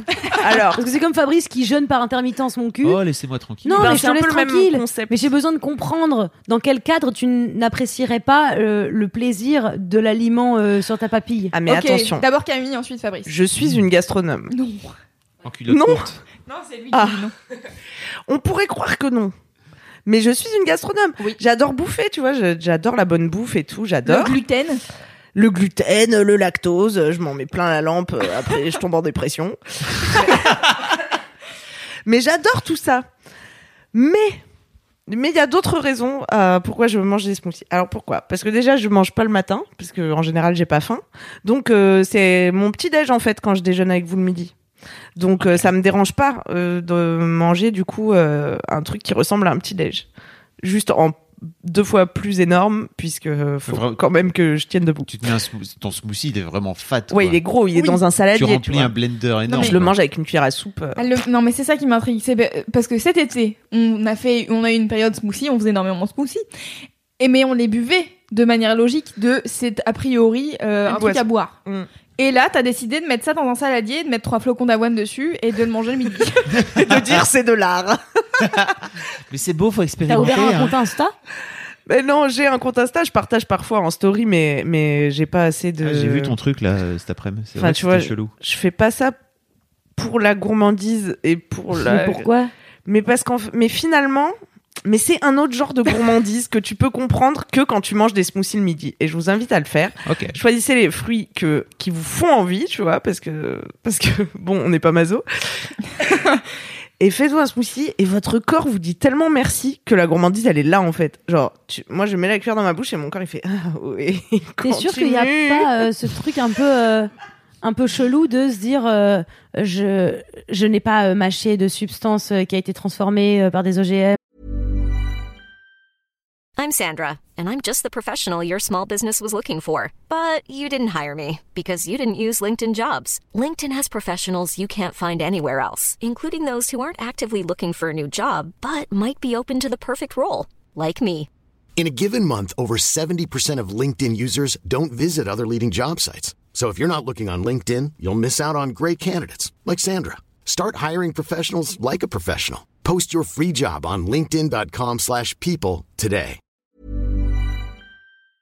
avec des gens qui ont souffert pour l'avoir. Donc, je suis une bonne personne. Donc, comme je suis une bonne personne, ma conscience va bien et je me fais croire que manger des smoothies, c'est génial. Non, c'est physique. C'est un plaisir physique. Genre, je mange et je fais, Hmm. Mmh. tu vois. Mmh. Bon, je fais ça aussi quand je mange des grilled cheese. Ah, mais ça. n'a pas valeur de adore. preuve. Ce que j'ai mangé ce midi. Oh Ok, bravo. mais donc c'est ça vraiment?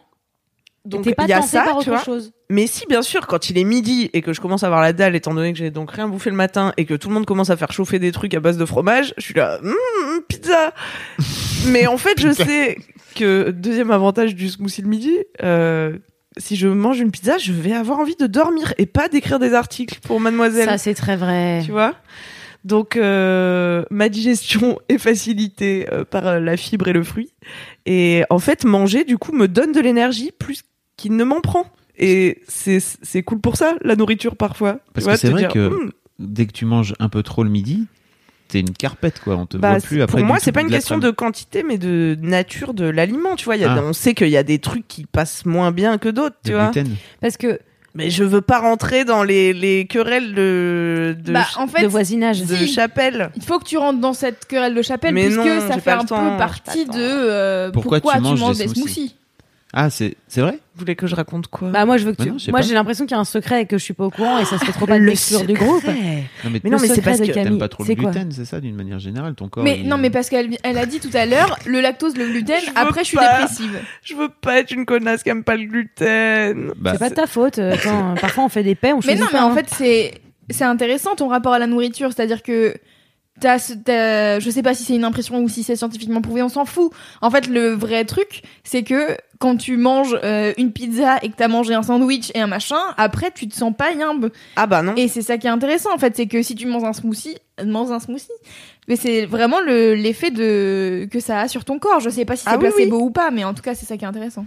Oui, parce que la culpabilité est beaucoup plus difficile à digérer que la nourriture. Ça c'est sûr. La Mm. culpabilité euh, ne facilite pas la digestion. Parce que par exemple, moi je sais qu'effectivement, je suis un peu sleepy quand j'ai mangé un truc un, un peu Mhm. consistant à midi. Cependant, quand j'ai mangé un truc vraiment bon, euh, qui m'a délecté, qui m'a fait plaisir à, ma- à Mhm. mon cerveau, bah je suis trop heureuse et je suis plus du tout sleepy Mais moi aussi. Mais quand même, au bout d'un moment, je le paye physiquement. En faisant des paix. non mais là, posons les vraies questions. Non, c'est pas Kalindi qui forcément. travaille souvent à côté de, de Camille qui est contente. Pas forcément. C'est plutôt le fruit qui déclenche le P. à oui, en dire. plus, j'allais dire comment Ah. tu chies. Enfin, c'est une Eh vraie oui. question. Comment va ton transit? Ah oui, ça c'est drôle parce que les gens Parce quand que- ils me voient manger des smoothies pensent que je chie des smoothies du coup. Bah oui, alors en fait, il Non, faut savoir que euh, Les fibres ça facilite. les fibres, ça facilite. Et si à tu fait. manges pas un truc qui contrebalance le soir, ton caca doit pas avoir une consistance correcte. Eh ben détrompe-toi. Ok. Ouais, c'est une idée reçue. Ah ok. Je Bah, tu vous une- encourage à manger masse de fruits, ça fait des cacas magnifiques et vous aurez un transit de rêve évidemment. On parle de mon transit? Je Et attends, en bah, hiver, tu vas passer tu aux soupes Moi ça change tout quand je mange. vas le passer aux soupes en hiver ou pas. Non, non, parce que le concept c'est vraiment le fruit. C'est le fruit. Parce qu'il faut bouffer de la calorie quand même quand tu bouffes ce genre de truc du coup. Bah, Les légumes. Mais les légumes c'est très faible en calories, c'est que de l'eau les légumes en vrai. C'est nul un légume. Moi j'aime pas moi, j'aime l'automne pour ça, c'est que tu peux refaire des soupes. Non mais fais des Matin, soupes, hein, midi, euh, fais des soir. soupes. Faites tu des vois. soupes. hein, Il y a des catégories. Il y a... Putain, Des catégories. pas. Il y a des catégories dans le potimarron. Des calories dans le potimarron. Mais bien sûr, bah oui, mais il y a toujours des calories. Il y a- dans- il y a tu- plus tu que manges dans du les papier, il y a des calories, tu vois. C'est vrai? Bah, Putain, euh. Bah non. j'imagine. Elle vient tellement, de- elle vient tellement de t'éclater là. Des calories dans le pain. Attention parce que beaucoup de fruits sont acides et ont donc ce qu'on appelle des calories négatives, c'est-à-dire et là vous me direz euh, vous, vous me direz euh, professeur Marion qu'est-ce que c'est des calories négatives? Et je vous dirais Professeur nutrition. en fait ça n'existe pas de manger un aliment qui qui a priori ne, ne rajoute pas des calories dans ton corps mais il se trouve que par exemple l'ananas est tellement acide que tu dépenses plus de calories à le Ah oui. digérer qu'à l'ingurgiter. Ah ouais. D'où ce qu'on appelle les calories négatives. Il y a aussi les endives qui ont des calories négatives. À tous les rageux qui Les J'ai jamais entendu cette jambon. euh, théorie. Si. Les C'est chicons. pas une théorie, c'est une réalité. Mais c'est pas la peine. Bah, euh, en réalité, moi, ce que je crois sur l'alimentation, c'est que tout le monde a sa théorie et que, en fait, tu peux pas vraiment savoir la vérité, tu vois, parce que vraiment, si tu fais des recherches et tout, il y aura toujours un mec pour te dire le contraire. Je Et me suis ça dépend. pensée Bien sûr, bah, sur c'est le comme sujet, tu vois, l'acné, ça bien sûr. Le secret caché, c'est que en vrai, pendant une période, je me suis intensément euh, intéressée à l'alimentation vivante euh, et, végétalienne. Et donc j'avais un blog là-dessus et tout.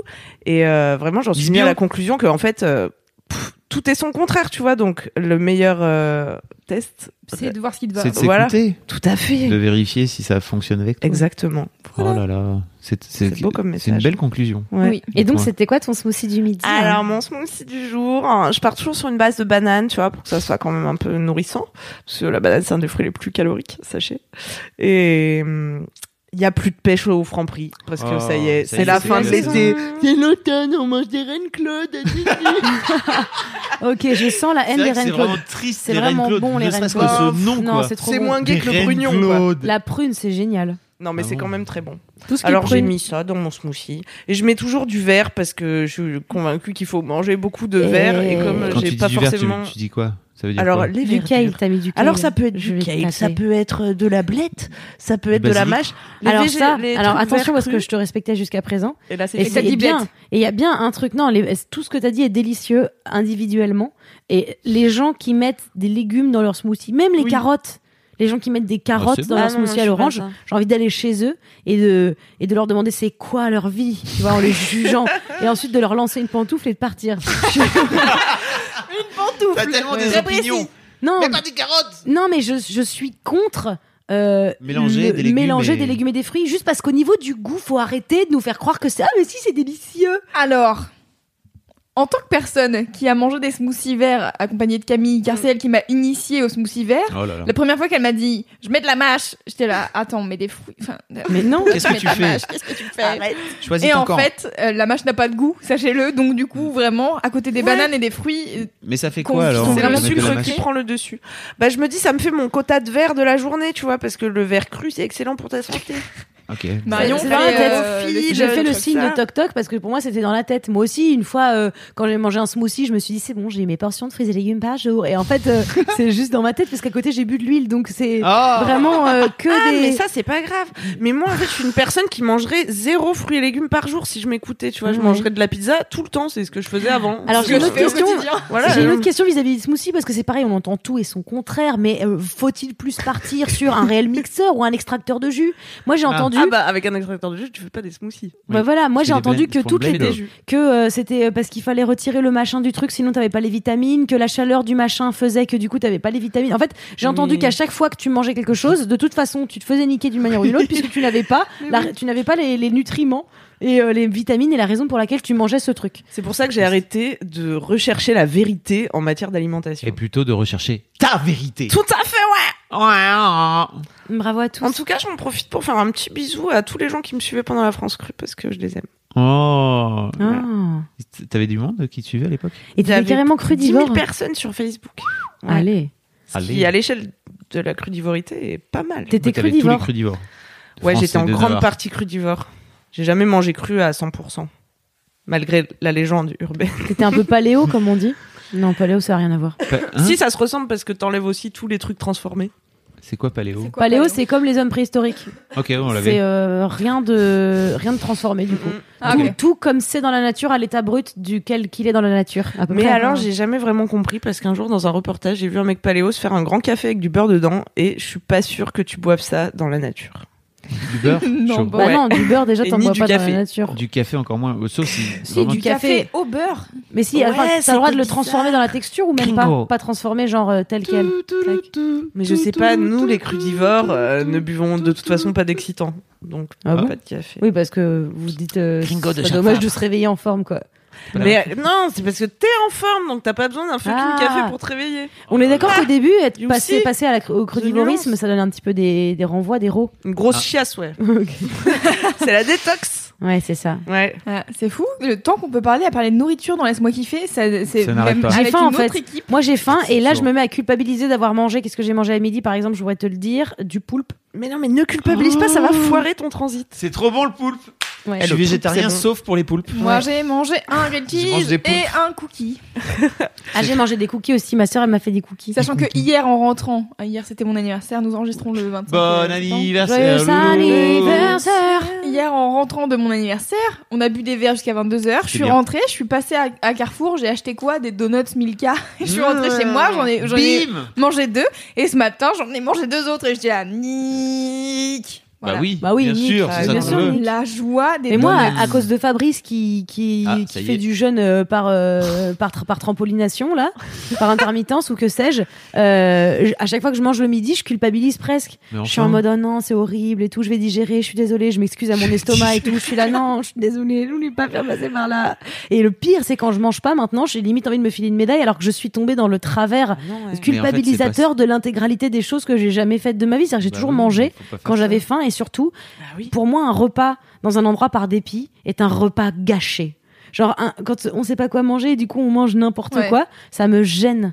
Je Ah, suis pas bien, je suis là, bah ça sert à rien de manger en fait, c'est pour manger de la merde comme ça. Mais t'as dit que tu sautais des repas, mais tu sautes des repas parce que t'as pas faim? Oui, par exemple. Non, pas parce que j'ai pas faim, parce que j'ai pas le temps. Et du coup, je suis limite en train de me dire, je vais pas me prendre un vieux sandwich nul juste parce que j'ai faim. Du coup, je prends pas le temps de manger correctement. Et je suis en colère ensuite. Et après, je suis limite en train de me, tu sais, de me fouetter dans le dos et de faire, ah, c'est bien, il faut souffrir dans la vie. C'est important de souffrir. Ok, Ouais. mais pourquoi Le podcast du kiff, de de la bonne bonne humeur. Très peu, très bien. Très bien. Eh bien, je propose que euh, sur cette note, Marion enchaîne sur son gros kiff comme ça. On va repartir. S'il te plaît, retrouve un peu. Alors, mon gros kiff, écoutez, j'ai découvert ça il y a pas très longtemps et c'est quelque chose que j'ai commencé à faire assez naturellement. Et puis ensuite, non, laisse-moi. Je me suis rendu compte que finalement, c'était la solution à tous mes problèmes. Et il s'agissait de me sortir les doigts du cul. C'est vraiment. C'est Tu les avais vraiment. depuis longtemps ou pas De, de quoi Dans ton cul, tu les avais depuis longtemps Eh ben, je les avais depuis a priori une bonne vingt-septaine d'années quand même, puisque j'étais là à faire et à passer un temps fou à râler sur des trucs cons. Mais c'est pas tant juste râler sur des trucs cons parce qu'être salé c'est important dans la vie, ça, ça permet de te donner un petit sens critique, un truc Mhm. un peu. Non là, Ça je parle débat. vraiment de se sortir les doigts du cul et d'arrêter de croire qu'on est une victime. Et c'était génial. Vraiment, ça m'a C'était fait. génial, euh, c'est terminé?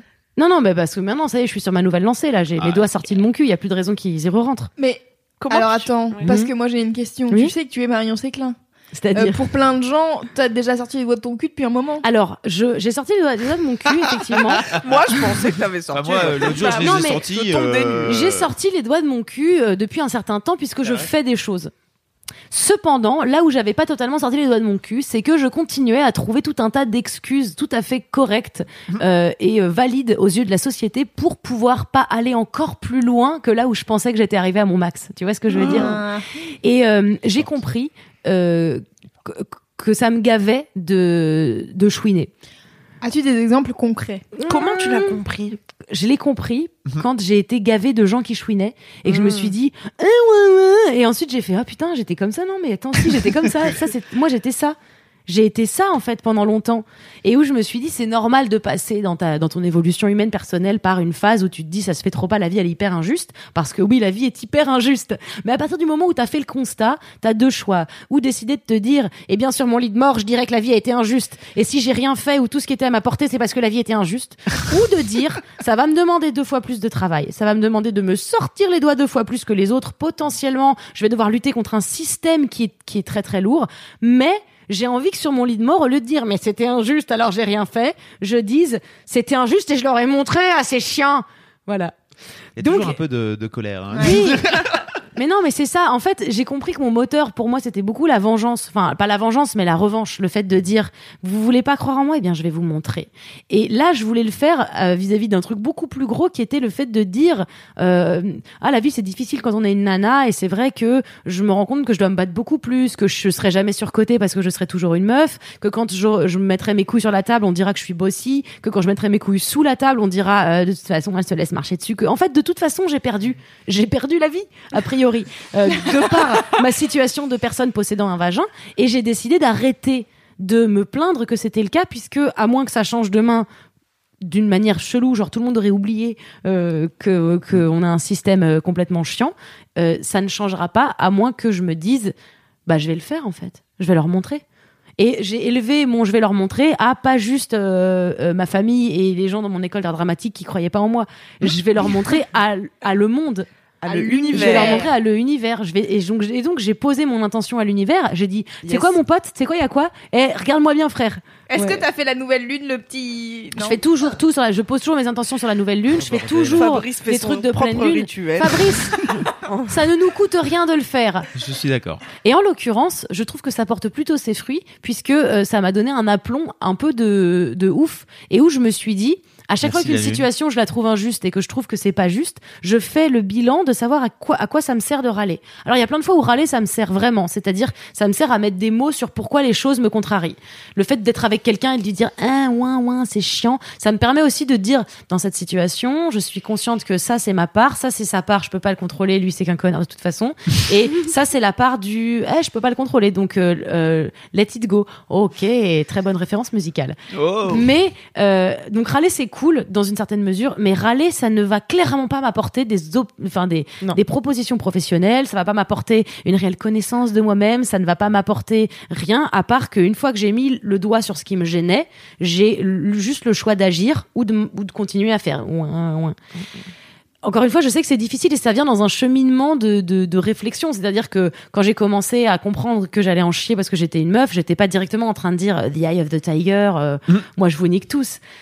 J'ai commencé en me disant c'est vraiment pas juste. Puis ensuite j'ai mis du temps, je suis rentrée dans la colère, dans toutes ces phases-là. Et là je suis vraiment dans la phase, c'est vrai, c'est très injuste. Et donc qu'est-ce qu'on fait? On continue à se dire que c'est injuste entre nous et se taper dans le dos et dire ouin ouin? Ou est-ce qu'on décide qu'il va falloir le faire? Et le pire, c'est que ça demande deux fois plus de travail. Mais j'ai maintenant une sorte de satisfaction à faire ce travail-là. Et à dire, je me suis levée deux fois plus tôt, je me coucherai deux fois plus tard, j'en ferai 14 fois plus, on me donnera probablement jamais ma chance autant qu'on donnera sa chance à un mec. Mais je peux pas ne pas essayer et dire c'était le système, allez bonne soirée.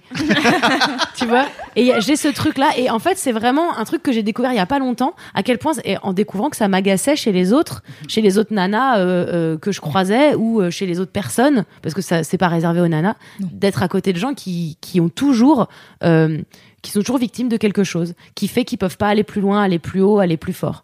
Et, euh, et, et moi, j'ai beaucoup eu le discours de allez, si, mais si, allez, regarde, tape dans le dos, viens. Et là, maintenant, je suis en mode bah ok, ok, ok. Et euh, c'est au-delà. euh, Comment ça, ok bah, ok. je laisse maintenant. Je, je, je- j'ai la flemme de dire aux gens, Ah oui. va falloir le faire. Ok. Parce que je l'ai pendant longtemps, j'ai été là-dedans dans ce truc-là où j'étais en train d'essayer de m'auto-convaincre. Et euh, je dis pas que c'est pas dur, je dis pas que c'est pas genre hyper compliqué, et je dis pas que c'est, ça reste très injuste. Euh, je, je dis pas que euh, tu te réveilles un matin et que les petits oiseaux chantent dans tes fenêtres et que tu te dis oui. Il y a plus, il y a, c'est pas parce que tu t'es dit je vais arrêter de faire ouin ouin que tu fais jamais ouin ouin. Non, c'est ça. Je continue à faire ouin ouin, je continue à trouver ça très injuste. Et mais je continue aussi à me dire que le, le, le bénéfice humain que m'apporte le fait de travailler et le fait de, de ne pas aller voler, de, ne, de, de partir avec a priori une longueur de retard, fait que j'ai encore plus envie de leur montrer. Et Et quand je dis leur, je parle vraiment encore à personne en particulier. C'est ça qui est agréable aussi. On parle du travail juste ou du reste? Un peu de tout. De tout. On parle de tout. C'est vrai que c'est principalement dans le travail, puisque c'est là où moi je trouve euh, la majorité de, de mes obstacles en tant qu'être humain. C'est vraiment dans mon travail. Euh, mais euh, Mais c'est parce que là que tu, c'est parce que c'est là que tu tentes le plus aussi. C'est peut-être oui, pour ça que c'est là que tu Oui. rencontres des obstacles. aussi. C'est sûr oui. qu'elle est pas Bah, c'est là où j'ai le plus d'ambition, en fait, clairement. euh, Enfin, dans mes relations humaines aussi. En vrai, j'ai envie de, de toujours avoir euh, du mieux, du plus, du, Fabrice du fait plus des cool. petites moues. Oui. Pourquoi il fait des fait mots quoi Pourquoi Non Tu fais des petites moues. Fabrice, Sans t'en rendre il compte, t'as la lèvre qui fait des. Oui, il fait des mots de. il fait des mots de. Je le dis depuis le début. Je savais putain. bien moi. Ah, Moi, non, vous m'écoutez jamais quand je vous parle. Mais c'est compliqué parce que. Vous l'avez bien dit moi qu'il fallait avoir un bon mindset. Non, mais moi aussi, il me l'a dit. hein, et Dieu sait qu'il est en mode Ah putain, ça fait 7 ans que je te le dis, t'es con. et, euh, et vraiment, euh, euh, c'était important aussi qu'il me le De faire dise euh, de pendant faire longtemps. Le chemin, en fait. De faire le chemin aussi. Non, puis en plus, euh, c'est pas des termes. euh, Enfin, tu m'as jamais secoué comme ça. Comme je me suis, comme je me suis auto-secoué à moi d'il y a 5 ans. J'étais vraiment secoué de ouf, mais. Non, mais tu m'as secoué différemment. Tu m'as secoué hyper plus. gentiment. Tu m'as toujours secoué hyper. euh, ouais, tu sais, et tout. euh. Mm, Parce que non. t'avais trop peur qu'à chaque fois je te dise, euh, ouais, mais toi c'est facile pour toi. Donc du non, coup, non, euh, non, j'étais vraiment secoué de façon ultra vénère à certains moments, mais c'est pas grave. Je m'en souviens t'étais T'étais pas prête à. Réglons les comptes. je m'en pas- souviens Non, non, pas. mais c'est pas grave en Non, fait. je me souviens pas en que tu fait, m'as secoué. Si, tu, je me souviens d'une fois où tu m'as secoué de manière vénère en me disant, on va faire bien ta gueule maintenant. C'était pas comme ça mot pour mot, mais ça m'a fait cet effet-là et où je me suis euh, reprise en main. Mais euh, il y a rarement dans ta vie où t'es confronté à des humains qui vont te dire. Oh là là, eh, quel vico c'était. Donc je me suis auto-engueulé mon moi euh, d'il y a quelques mois en disant quel temps t'as perdu, mais honte sur toi. Et tu crois qu'il va se passer quoi? Que tu vas rentrer au Colisée en, en te plaignant? Je ne pense pas, non. Et j'ai commencé à, C'est vrai qu'on a du mal à imaginer un winner, tu vois, ou un grand sportif qui partirait genre faire un saut en hauteur en disant Oh, ça va être pas facile, hein c'est vrai. Ah, je suis nul, je vais jamais y arriver. Ouais. clair. Bon, allez, j'essaie quand même. Non, mais au-delà, au-delà de Ah, tout ça, c'est aussi. euh, c'est raté, j'en étais sûre. Ouais. Non, mais c'est au- au-delà du truc de l'imposteur et de pas croire en soi, c'est de, de penser que le qu'il y a un truc, une force Qui plus joue forte que contre toi, toi. qui joue contre Ouais. toi. Genre, je vois pas Mhm. Usain Bolt dire oh non, j'irai jamais aux Jeux Olympiques. Mais ça c'est parce que je suis noir, je suis sûre. Et tu vois, il fait pas ça. Le mec, il s'en fout, il y va. Il se pose pas la question. Et s'il rencontre des obstacles, il, il fait un wad aux obstacles. Et c'est ce truc-là de se dire, il y a effectivement un système qui nous sert pas du tout, du tout. Mais c'est pas la peine de continuer à tout lui mettre sur le dos à ce compte système. Mhm. Parce qu'il y a un moment où quand tu décéderas, euh, faut- ça dépend de ce que tu as envie de faire dans ta vie, mais moi j'ai pas envie de me regarder et de me dire, eh ben j'ai rien fait parce que le système il était fort. Alors. J'ai deux choses à dire. Pour bien mesurer le chemin qu'a fait Marion depuis quelques mois, je vous invite à aller regarder sa longue interview qu'on a faite ensemble il y a six mois peut-être, je pense. Ouais, en janvier. J'ai Ah la oui. date à peu près. Ok. Euh, où tu parles justement de des obstacles que tu as pu avoir dans ta vie, etc. Et Et t'es plutôt dans un truc déjà un peu comment dire volontaire et d'aller de l'avant. Mais je trouve que t'as encore passé un cap là. J'ai passé un cap de ouf. Et hum, le deuxième truc que je voulais dire aussi, c'est que je pense que d'une manière générale, c'est marrant parce que vous parlez tout de suite de sportifs, et je pense que d'une manière générale, le, de se mettre au sport d'une manière ou d'une autre, et en fait d'être dans la compète d'une manière ou d'une autre, euh, c'est vachement cool. Tu, vois pas le tu vois pas le truc? C'est que il y a un truc que je regrette en, ce moment dans l'éducation de mes filles qu'on offre à mes filles c'est que on les a pas elles font du sport mais c'est pas un sport de compète. Et j'aimerais bien en fait qu'elles puissent se mettre dans un sport où elles peuvent se, mesurer aux autres et gagner ou perdre et apprendre ça et en fait je sais que c'est compliqué Je mais c'est l'un des trucs compète. Mais qui- pour moi, c'est pas la compète. Ah, j'aime pas. euh, je prends pas le sportif parce que c'est la compète. Pour moi, c'est le mindset, tu vois. bah, C'est oui, comme mais quand tu fais fais tes à vœux à la nouvelle lune ou quoi. Et ben peut-être que Mais ça a l'air fais- bullshit, mais en fait l'intérêt c'est que ça te met toi dans le bon mindset, tu vois. Mais l'un des, l'une des façons simples d'arriver dans ce mindset-là, c'est de te mettre de façon naturelle dans une compétition face aux autres. Non Bah non, Bah, parce que si, tu peux fait, perdre et te non, dire pas- je suis nul C'est pas final. être dans une compétition, je pense, c'est le fait qu'il existe de la compétition. C'est pas, euh, je me sens pas en compétition avec tous les gens qui font le même métier que moi. Mm. Je sais une chose, c'est que je suis une meuf, que on est dans un monde qui m'a appris qu'il y avait une seule place pour une seule meuf et que c'était la meuf qu'il Mm. fallait pour faire le quota. Que si c'était pas moi, ce serait n'importe qui d'autre. Donc je je suis pas en compétition avec les autres meufs, je suis en compétition avec des gens qui veulent me montrer qu'il y a qu'une seule meuf. Donc moi mon but, il est au-dessus de ça, il est de dire bah non, je vais prendre ma place en fait. Je suis en compétition avec les autres mecs qui font le même métier que moi et qui euh, ne sont pas eux en compétition avec moi parce que c'est des mecs et ils se disent que de toute façon ça va être vachement plus simple et c'est le cas. Eux on dit amen à, à des idées de merde et on est là en train de faire ah il, il a testé un spinner c'est génial. Je vise personne en particulier mais mais juste euh, juste faut, faut voir re- regarde les tendances YouTube c'est toujours mon, mon grand truc de me dire tu regardes les tendances YouTube et tu vois à quel point on, on, on laisse vraiment passer beaucoup de merde aux garçons. Hein. On ferait pas la même chose avec les, avec des meufs. Et je suis pas moi en compétition avec ces gens-là. Je me dis juste j'ai une place à prendre et je vais devoir me battre pour aller prendre cette place. Donc il y a effectivement ce truc de se battre contre des gens, mais c'est pas des gens qui existent. C'est un peu se battre plus contre euh, Bah, contre soi. contre soi. Oui. Mais, donc- moi je déteste la compétition et quand je suis avec des potes et qui me disent euh, j'aurais fini avant toi, je suis là ah non, je préfère te laisser gagner car je refuserais de perdre face à toi alors que je t'aime tant. Je ne veux pas être en compétition avec toi. C'est trop j'aime pas la compétition, mais le fait de me dire il y a un challenge, ça Non, ça c'est putain de boostant. Mais en fait, de, de faire du sport, de compète à un, à un jeune âge, ça t'apprend effectivement de te battre contre les autres, mais ça apprend aussi à se battre contre soi. Et je pense qu'à un moment donné, quand t'es quand t'es dans la vie adulte, je pense que c'est une bonne façon de te filer des, des bases Et c'est voilà, c'est l'un des trucs que je que je regrette euh, actuellement. Dans... Ah ouais, Et, alors euh, personnellement, euh, les euh, montantes descendantes euh, au collège en badminton et en ping-pong et Trop mon cul, c'était vraiment le truc le plus nul de la Terre. Hmm. Parce qu'en fait, quand t'es nul, Ouais. tu restes en bas, tu montes une fois, tu te fais battre par un mec plus fort que toi, et en fait, comment est-ce que tu veux apprendre en 1h20 de sport à taper dans une balle correctement et Mais à je vraiment... parle pas, je parle tu pas du sport au collège parce que le sport Oui, au mais collège en c'est fait, la base. C'est le, c'est la base, d'accord, mais en fait, c'est le premier rapport que t'as à la compétition si tu fais pas de sport en dehors, ce que je ne faisais pas. Oui, je sais. Et du coup, en vrai, pour moi, la compétition, c'est de la merde. C'est juste, on s'en fout. Oui, tu non, vois. mais il faut se. Alors, c'est pour ça que moi, le, le sport que je fais, il est, je suis seule face à Oui, moi-même. mais c'est pour ça que je, je comprends. Ouais. en fait, c'est. euh, Attendez, je vais parler de Casey Neistat pour la 12 millième fois dans Laisse-moi kiffer. Ouais. Euh, C'est l'instant Casey Neistat Euh, en fait, Casey Neistat, il a fait une vidéo il y a pas très longtemps sur le fait qu'il est parti courir un marathon, je sais plus dans quelle ville aux États-Unis, en mode Oh, c'est un week-end, je vais aller courir un marathon, un semi-marathon. Mais Et- est fou. Et en Il s'était jamais entraîné? Euh, mais si, il s'entraîne à longueur de temps, euh, il comme court à longueur fou. de temps. Bah alors. Mais en fait, Ouais. il dit, bah, quand même, un semi-marathon, je pense que ça se court pas tous les deux jours, quoi. Et, euh, et en fait, il, il dit, ce que j'aime dans la course, c'est qu'en fait, tu te bats contre toi-même. À aucun moment, les gens, ils sont en train de regarder, Ah, je vais faire un meilleur score que machin, qui va arriver deuxième ou troisième. Ils sont en train de se dire, ok, j'ai X kilomètres à faire. Et en fait, jusqu'à présent, quand je cours, que je m'entraîne, etc., je fais tant de temps, bah, mon objectif, c'est de faire euh, une heure et demie ou euh, deux heures. Et en fait, euh, c'est l'objectif, c'est le temps que tu fais contre toi-même, comment tu gères ton corps, comment tu te gères toi, etc. Et du coup, c'est ça que je trouve intéressant dans ce que tu dis. C'est en fait, c'est pas tant les autres, c'est comment tu te mets toi à ton maximum pour réussir à atteindre tes propres objectifs. Oui. C'est exactement ça. Ah, merci, mais, euh, Kaizé. mais il y a aussi, il y a aussi un, un truc Merci, génial, c'est que moins t'en sais, mieux c'est aussi. C'est de se, tout le monde va être tenté de te dire attention, c'est difficile.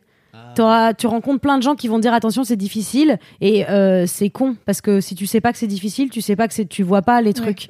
Moi, un jour, j'étais arrivée Cette phrase de quoi? De, de Churchill ou de Roosevelt, je ne sais plus. Je sais pas. Euh, je savaient pas crois que c'était impossible, alors ils l'ont fait. Ouais, c'est ça. En vrai, c'est con, mais tu sais, quand tu sais pas euh, qu'il y a des difficultés, tu réussis vachement plus facilement. Et euh, ça fait partie du truc de se sortir les doigts, c'est de se dire, euh, bah maintenant j'ai qu'à rêver vraiment géant. Parce que je sais pas ce qui m'attend, donc je verrai ce qui m'attend si ça m'attend. Je saurai euh, euh, maintenant, j'ai une réelle notion de euh, qui vont être mes alliés, qui vont pas être mes alliés et avec qui je vais pouvoir bosser ou plus jamais. Les situations dans lesquelles c'est compliqué, donc du coup, je veux plus les, les reproduire. Euh, qui sont les gens qui sont de mon côté et ceux sur qui je vais pas compter, mais parce que de toute façon, tu peux pas compter sur tout le monde et t'as ton équipe de gens, tu sais ce que tu vaux, tu sais ce que tu veux et tu fais des rêves beaucoup trop grands en te disant, euh, je m'en fous parce que de toute façon c'est ça que je veux. Et il y aura plein de gens pour te dire attention parce que tu sais c'est difficile parce qu'arriver à un stade où il y a un moment où moi je serai là en train de produire des films euh, il y aura euh, genre je serai devenu Paramount et les gens ils feront euh, oh on est désolé on était cons. Et je serai bah ouais vous étiez des cons excusez-moi. Et moi je serai Paramount derrière tu vois Ouais, parce que justement, comme c'était mon anniversaire hier, la meuf qui m'a- joyeux anniversaire Bon anniversaire. Euh, non mais euh, j'ai fait mon, enfin entre guillemets, je me suis dit tiens, ça serait bien que je fasse des objectifs de plus ou moins atteignables de mon année, des trucs euh, zinzin ou pas, Mmh, etc. bonne idée. Et en fait, le truc c'est que donc j'ai 26 ans et je travaille chez Mademoiselle, qui est le média pour lequel je voulais travailler depuis que j'ai 16. Et du coup, euh, Oh. derrière, je suis là. Et ben du coup, c'est quoi le rêve C'est quoi la d'après? suite? Parce Ah qu'en ouais. fait, pour moi, oh sa mère la pute. Elle va pleurer, Loulou. Elle elle était pleure. Elle était mue. Oh, ça me saoule. bah, chuchote au pire chuchote-le Non mais en fait, comme euh, bah, depuis que j'ai 16 piges, je voulais bosser chez Mademoiselle, j'ai atteint euh, le truc que... Oui, mais c'est mais c'est pas c'est pas une fin Non, en mais- soi de Non, mais je sais, bosser mais- chez Mad, c'est le début. Non mais ok, sauf que... Je sais pas comment expliquer ça, mais euh, comme je bosse chez Mademoiselle, qui est le média, en fait pour moi c'était inatteignable de faire ça. Tu vois ce que je veux dire ou pas? Et du coup, bah il faut que je trouve le, le prochain truc inatteignable. mais du coup il sera atteignable. Bah voilà. vu que t'as réussi à atteindre Mademoiselle. Mais en fait, c'est c'est le truc c'est que Elle du coup, là les objectifs que je me fixe genre euh, enfin c'est des trucs euh, où je suis là en fait ça va je vais le faire. Enfin dans, l'année je, je le fais tu, Tu te dis que c'est pas assez grand. C'est ça et du coup je suis là qu'est-ce que je pourrais rêver? Et en fait je peux rêver des trucs zinzin tu vois mais mais qui botte pas de ouf. Oui, c'est. Enfin, je suis Mais en là, fait, genre, c'est ça. ouais, je pourrais faire ça, ça serait cool. Ouais, mais mais en fait, je serais contente si je le fais. Mais bosser chez Mademoiselle, c'était sur mes trucs que je voulais faire depuis euh, la fin des temps, enfin, genre depuis le début, tu vois. À chaque fois, ça me. Ah bah voilà. beau. Bravo Fabrice, merci à toi. non mais en fait, il y a aussi un le- truc de surenchère du rêve géant. Euh, moi, je Oui. sais que mes rêves, ils sont, enfin, c'est, je suis un bâtard. Moi, si j'avais un budget illimité, mes rêves, euh, ce serait genre des blockbusters, ce serait genre euh, quatre fois le budget d'Avatar. Ce serait ouf. Mais c'est parce que je sais que j'ai ce, ce truc-là de vouloir euh, aller très très haut. Enfin, j'ai un truc d'ambition où euh, j'arrive pas à me satisfaire de, de ce que j'ai dans les 15 dernières minutes. Je suis là, non, en fait, je voudrais mieux, plus encore. Mais il y a aussi cette surenchère du rêve géant où finalement peut-être que juste ce qui te plaît suffit. Tu vois Hmm. Et fais pas Et forcément et t'es pas obligé géant. Ça se trouve, ce sera pas inatteignable. Enfin, l'id- l'idée c'est pas. Oui. En fait, en fait, on te donnera pas une médaille parce que c'était inatteignable. On te donnera une médaille si, genre, toi, tous les matins, quand tu te réveilles, t'es trop contente. Ça se trouve, c'est encore à ta portée. Et donc, t'as l'impression que ce serait pas une réussite parce que t'auras moins à te battre, alors qu'en fait, pas du tout. Peut-être que tu l'as fait là, tout le pourcentage de, de bastos pour arriver dans le. Peut-être qu'est-ce qui s'est passé depuis 10 ans aussi, juste t'as pris confiance en toi, tu vois. Et il y a 10 ans, tu pensais que c'était impossible parce que tu savais pas que t'étais capable de faire ça. Et maintenant, quand tu regardes mais des rêves super grands, que je suis 10 sûre ans, que euh, quand il y a 16 ans, tes rêves de, euh, quand t'avais 16 ans, tes rêves de maintenant, tu te serais dit encore plus euh, what the fuck, tu vois? Mais oui. Non, mais en fait, il y a 10 ans, j'envoyais même pas un mail à Mademoiselle pour savoir si bah voilà. travailler. Entre tu temps, qu'est-ce qui s'est passé? Juste t'as pris confiance en toi. Bah oui, j'ai même pas envoyé de mail, c'est Zozo qui est venu me chercher alors. ouais. C'est parce que t'avais Tu mis une photo de profil avec un micro. Comme quoi, hein, l'univers nous le rend bien. Voilà. Oui. Oui, d'ailleurs, Ouais. du coup, comme t'as arrêté de penser que l'univers était un petit bâtard qui complotait contre toi, est-ce que maintenant tu penses que c'est ton, ton ami Alors moi j'ai toujours pensé faveur que l'univers était mon ami et que tout ce qui m'apportait était là pour une raison euh, quelconque, euh, bonne ou mauvaise. J'ai jamais pensé que l'univers était contre moi. J'ai pensé que la société était une belle merde et que le système était chelou. Mais je me suis jamais dit, alors ça, ça se fait trop abs, frère. Euh, mais effectivement, mais l'univers quand me t'es le dans la position de victime un peu, tu vois, t'as tendance à penser, oh là là. Bah, en fait, je me laisse toujours une sorte de. Je m'octroie quand même des moments de victimisation, mais, euh, mais je, je, je n'en fais pas des moteurs. Parce que ça devient vite un moteur, quand, surtout quand tu tombes dans la colère de l'injustice, quand t'es pas content parce que c'est pas juste et que tu sais que ça dépend pas de toi, mais que pour ce que ça dépende de toi, il va falloir vraiment faire un, un gros effort. Je me laisse un, un temps de ça se fait trop pas. Et j'ai vraiment euh, des personnes que j'aime du fond de mon cœur qui savent quand je les appelle que c'est pour dire ça se fait trop pas, machin a fait tel truc, c'est pas réfléchi, c'est mauvais, c'est nul, il y a 17 milliards de vues, euh, qu'est-ce qui, où va le monde? Pour me plaindre d'où va le monde, pour me plaindre de pourquoi est-ce qu'il y a des gens à qui on donne du crédit et d'autres non, pourquoi est-ce qu'il y a des gens qui sont surcotés et d'autres non? J'ai toujours ces moments-là, je me les laisse quand même. Ça veut pas dire qu'ils ont disparu. Ça veut juste dire que je ne les laisse pas prendre le dessus, dessus. sur tout le reste. Surtout le reste. Et que le reste, c'est de dire, encore une fois, j'ai pas envie de regarder derrière moi et de me dire, ça se faisait trop pas. Parce que c'est pas une justification euh, correcte. Et parce que surtout, tous les gens qui sont passés avant moi et qui ont fait un peu changer le monde, ils étaient pas euh, gentils, euh, euh, mignons, euh, ils arrivaient pas en disant coucou, excusez-moi, c'est ouais, pour pour, pas déranger. pour pas déranger. Je voulais savoir si c'était possible, c'est pour l'IVG, je sais pas s'il y a moyen que. Tu vois, c'est que des gens qui. tu vois, c'est que des gens qui ont. ont- même sans se rendre compte de, de, de ce que c'était, parce qu'en général ça vient de là, tu te rends jamais compte avant de faire un truc que ça va être un truc utile, euh, juste qui ont dit euh, non mais par contre j'ai pas d'autre choix que de le faire. Donc j'essaye de faire primer en moi cette énergie et ce moteur de dire je veux faire ça dans ma vie, je veux réaliser des films que j'aurais écrits et tu sais quoi dans lesquels je vais jouer parce que si Alex Lutz il peut écrire euh, scénariste, euh, réalisateur, comédien Alex Lutz, moi je peux le faire. Et c'est un exemple comme un autre. C'est juste qu'il y a pas longtemps, je me suis trouvée dans un cas de figure où j'ai écrit un court métrage que je voudrais réaliser, dans lequel je veux jouer. Et je me suis vraiment dit, littéralement, il y a un moment où ça va pas être possible, non pas parce que je m'en sens pas légitime, mais parce que je peux pas être à, à la foire et au moulin. Pendant des à la années. foire et au moulin. Au four et au moulin Mais ceci dit, tu peux pas non bien plus aussi. être à Non. la foire et au À la Je peux pas non plus être à la foire. et au- C'est ma mère qui m'a dit ça. Elle s'est rendue compte il y a pas longtemps et elle m'a jamais fait des ratoums. Attends, je l'appelle et je lui dis ouais à la foire et au moulin. Elle me dit non au four et au moulin. Je fais mais c'est toi qui m'as appris ça. Elle me fait ouais je me suis rendu compte que c'était pas vrai et jamais elle m'appelle pour me prévenir. Donc moi je passe 28 ans à dire à la foire et au moulin. Je peux pas être au Et four donc, et ça au moulin. reste. Bon. Donc ça reste. Je peux pas être au four et au moulin. Comment vais-je pouvoir jouer correctement dans quelque chose si je veux être devant et derrière la caméra? Et là j'ai réfléchi et je me suis dit, tu penses vraiment qu'Alex Lutz s'est posé la question de savoir s'il allait pouvoir être à la foire et au moulin ou au four ou que sais-je? Non, il s'est pas posé la question, il l'a fait. Et c'était pas un truc d'imposteur où je me disais, ah, j'en suis pas capable. C'était un truc de je peux pas dissocier mon corps et mon esprit, mon jeu et le. Il y a un moment où il y a besoin que je sois un autre être humain. Mais je me suis dit, bah, je vais faire pareil en fait. Puisque personne me donnera la chance du rôle que j'ai écrit, c'est moi qui vais la prendre, et personne me dira, oh, Marion, j'ai trop envie que tu réalises mon cours, ce serait génial. En plus, c'est moi qui l'ai écrit, donc je sais ce que je veux dire. Donc j'ai décidé d'endosser tous ces trucs-là en me disant, même si c'est compliqué et qu'il va falloir que je me, je me dissocie, je vais quand même le faire, parce qu'il y aura pas d'autres moments où ça va être fait. Et donc c'était pas du tout un pic à Alex Lutz, puisque je suis allée voir son dernier film que j'ai trouvé très chouette. Et justement, je me suis dit, c'est fou de réussir, sans se poser de questions, Ouais. à s'écrire dans tous les postes. À la fin de nos études avec une copine qui est comme moi euh, très talentueuse, comme nous tous, arrêtez. Euh, on se demandait ce qui nous différenciait. On trouvait qu'on faisait pas assez de choses dans nos vies et tout, et on se demandait ce qui nous différenciait des gens qui faisaient les choses. Parce qu'en plus, souvent, on- les gens à qui on pensait, on trouvait qu'ils étaient vraiment cons. Et, et en fait, c'est ça qui nous différencie, c'est qu'ils réfléchissent pas. Ils se posent pas les questions. Donc ils sont pas comme nous en train de se dire Hum, pourquoi tu crois qu'on fait pas cette chose Ouais. ou euh, Oh, on a ça à faire mais on va bof. Non, les mecs ils foncent. tu Ouais. vois, c'est ça qui les différencie. Mais ouais. Bon, c'est quoi ton prochain rêve, Loulou? Bah, j'ai. Non, mais là, j'ai pas des rêves euh, fous, tu vois. Tes o- tes o- un petit objet, un petit objet où tu te dis ah ça va être compliqué me Là, connaissant le- ça. C'est- Cette année de ton Arrêtez de pas, en fait, là, pour l'instant, j'ai des trucs euh, où je suis là. Enfin, ça va être fait cette année, tu vois. C'est pas, c'est pas comme Mademoiselle où j'étais là. J'ai 16 ans. Un jour, je bosserai pour Mm. Mademoiselle, tu vois. Mais, Mais ça, ça, c'est c'est- un rêve mais qui c'est t'a de- tenu en haleine. C'est de devenir adulte aussi, c'est ça. C'est-à-dire que c'est ce truc Ah, de. crois En bah, fait t'as c'est- tout gâché c'est- Fabrice merci. Putain, en fait, t'auras plus mais c'est jamais de truc- rêve, ma vieille. C'est ce truc de, de rêve. C'est euh, je pense que c'est ce truc de rêve d'enfant et que tu réalises à l'âge adulte et un peu comme euh, faire un bébé ou euh, tu vois acheter une maison parce qu'à un moment donné c'est ton objectif ou je sais pas. Enfin tu vois un- te marier euh, ou ça, ça devient un Ouais. truc et puis là deuxième mariage, c'est moins. t'es devant bon. ton baby blues et tu fais bah c'est quoi la suite en fait? Et c'est- c'est- Mm, ouais, je sais pas. T'as une sorte de syndrome postpartum des rêves. voilà.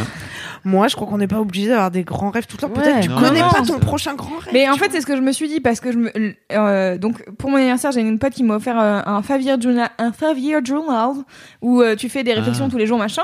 Et elle me dit, imagine dans trois ans déjà, enfin genre cinq, c'est beaucoup. Trois ans déjà, où est-ce que t'es? Et je suis là. En fait, il y a trois ans, j'étais même pas chez Mademoiselle, j'avais pas idée que j'allais un jour ici être ici enregistrer un podcast qui s'appelle Laisse-moi kiffer avec des gens formidables et que je traînerais avec. Fabrice Laurent euh, alors que j'ai regardé toutes les vidéos qu'il a fait depuis la création de Mademoiselle sur Dailymotion. Idab, Idab, c'est honteux, c'est honteux, c'est triste.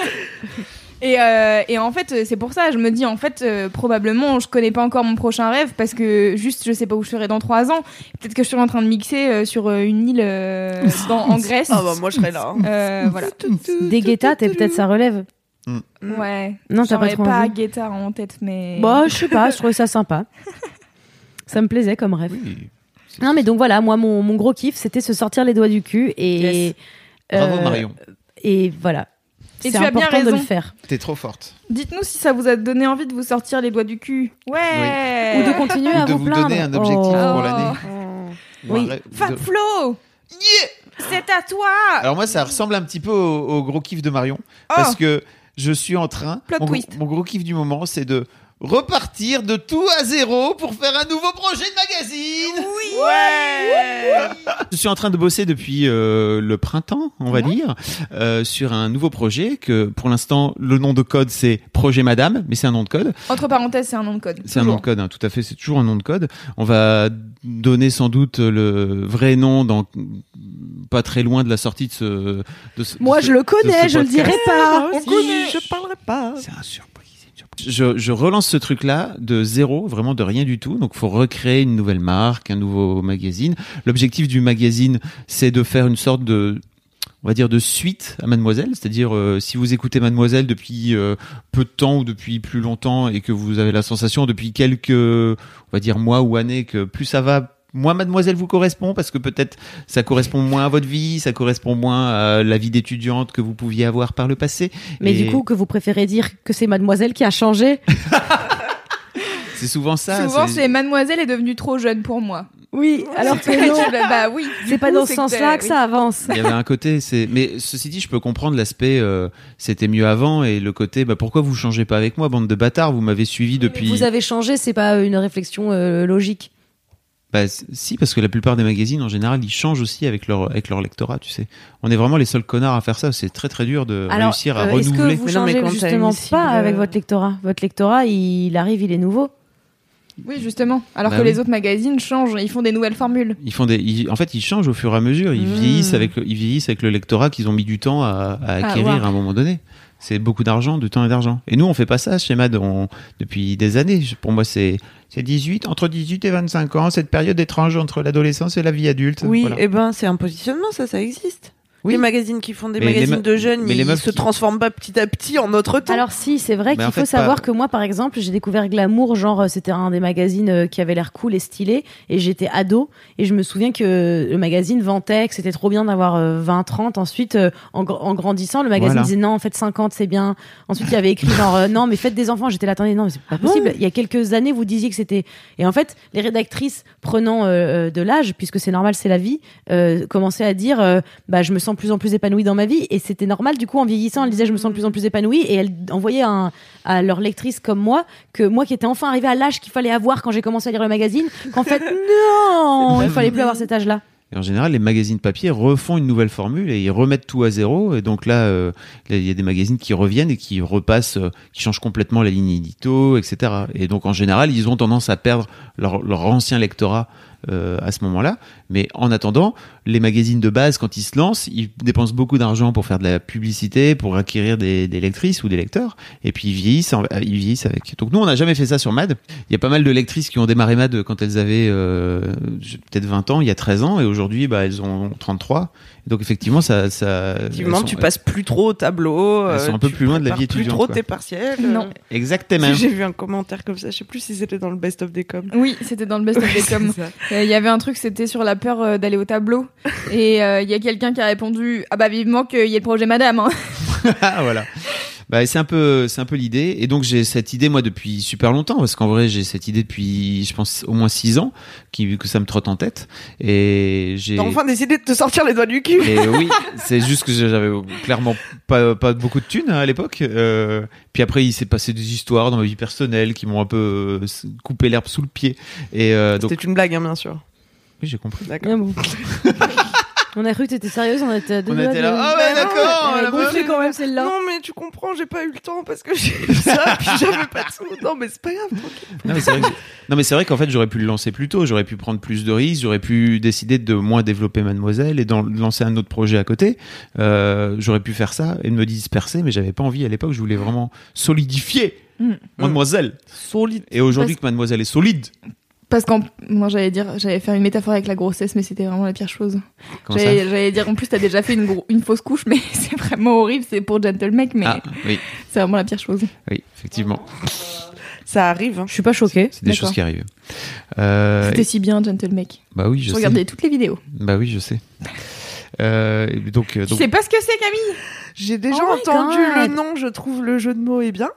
Mais, Oh, tu trouves le jeu de mots bof. mais j'ai jamais vu la vidéo. Ah ouais Non, Oh là là c'était un, j'avais monté ça, je pense en 2011, un on magazine peut pour les toujours mecs. les, regarder. Quand on s'est Le- rencontrés, quand on s'est rencontrés, tu venais de le lancer. Ouais, c'est vrai. Ah, ça nous rajeunit pas. Ça hein. c'est Eddie, Oh là là. Biloute. Hein Bah doit y encore y avoir des vidéos, non oui, tu sur, cherches euh, Gentlemec euh, sur YouTube, YouTube. et il y a encore le compte, il existe encore. Et il y avait une deuxième session de Ben De Howard. Ben, Mazu- de Ben ben Howard et de Ben Mazué aussi. Ah, mais moi c'est Ben Howard de Malcolm. C'est Cam, Hmm. voilà. Et je fais Enfin, une interview de Kairon aussi, euh, très marrante. Hmm. Je- J'en suis assez fier. C'était le mademoiselle des, Des Des, mecs. mecs. des mecs. C'était un Mhm. peu l'objectif. Pour les jeunes mecs. Oui. Ça aurait été trop bien. Eh, Ah oui, mais le monde Mais aurait changé en fait. Mais le monde n'était pas prêt. Parce qu'en fait, ouais, Ah, maintenant le monde est prêt. C'est ça qui est frustrant, c'est de se dire que Je si sais pas ça se si le monde trouve. est prêt. Je sais pas si le monde Mais est prêt. si. Pouh, je reçois des mails de gars, Non. je peux te dire, le monde est pas prêt. Non, non, je suis pas sûr.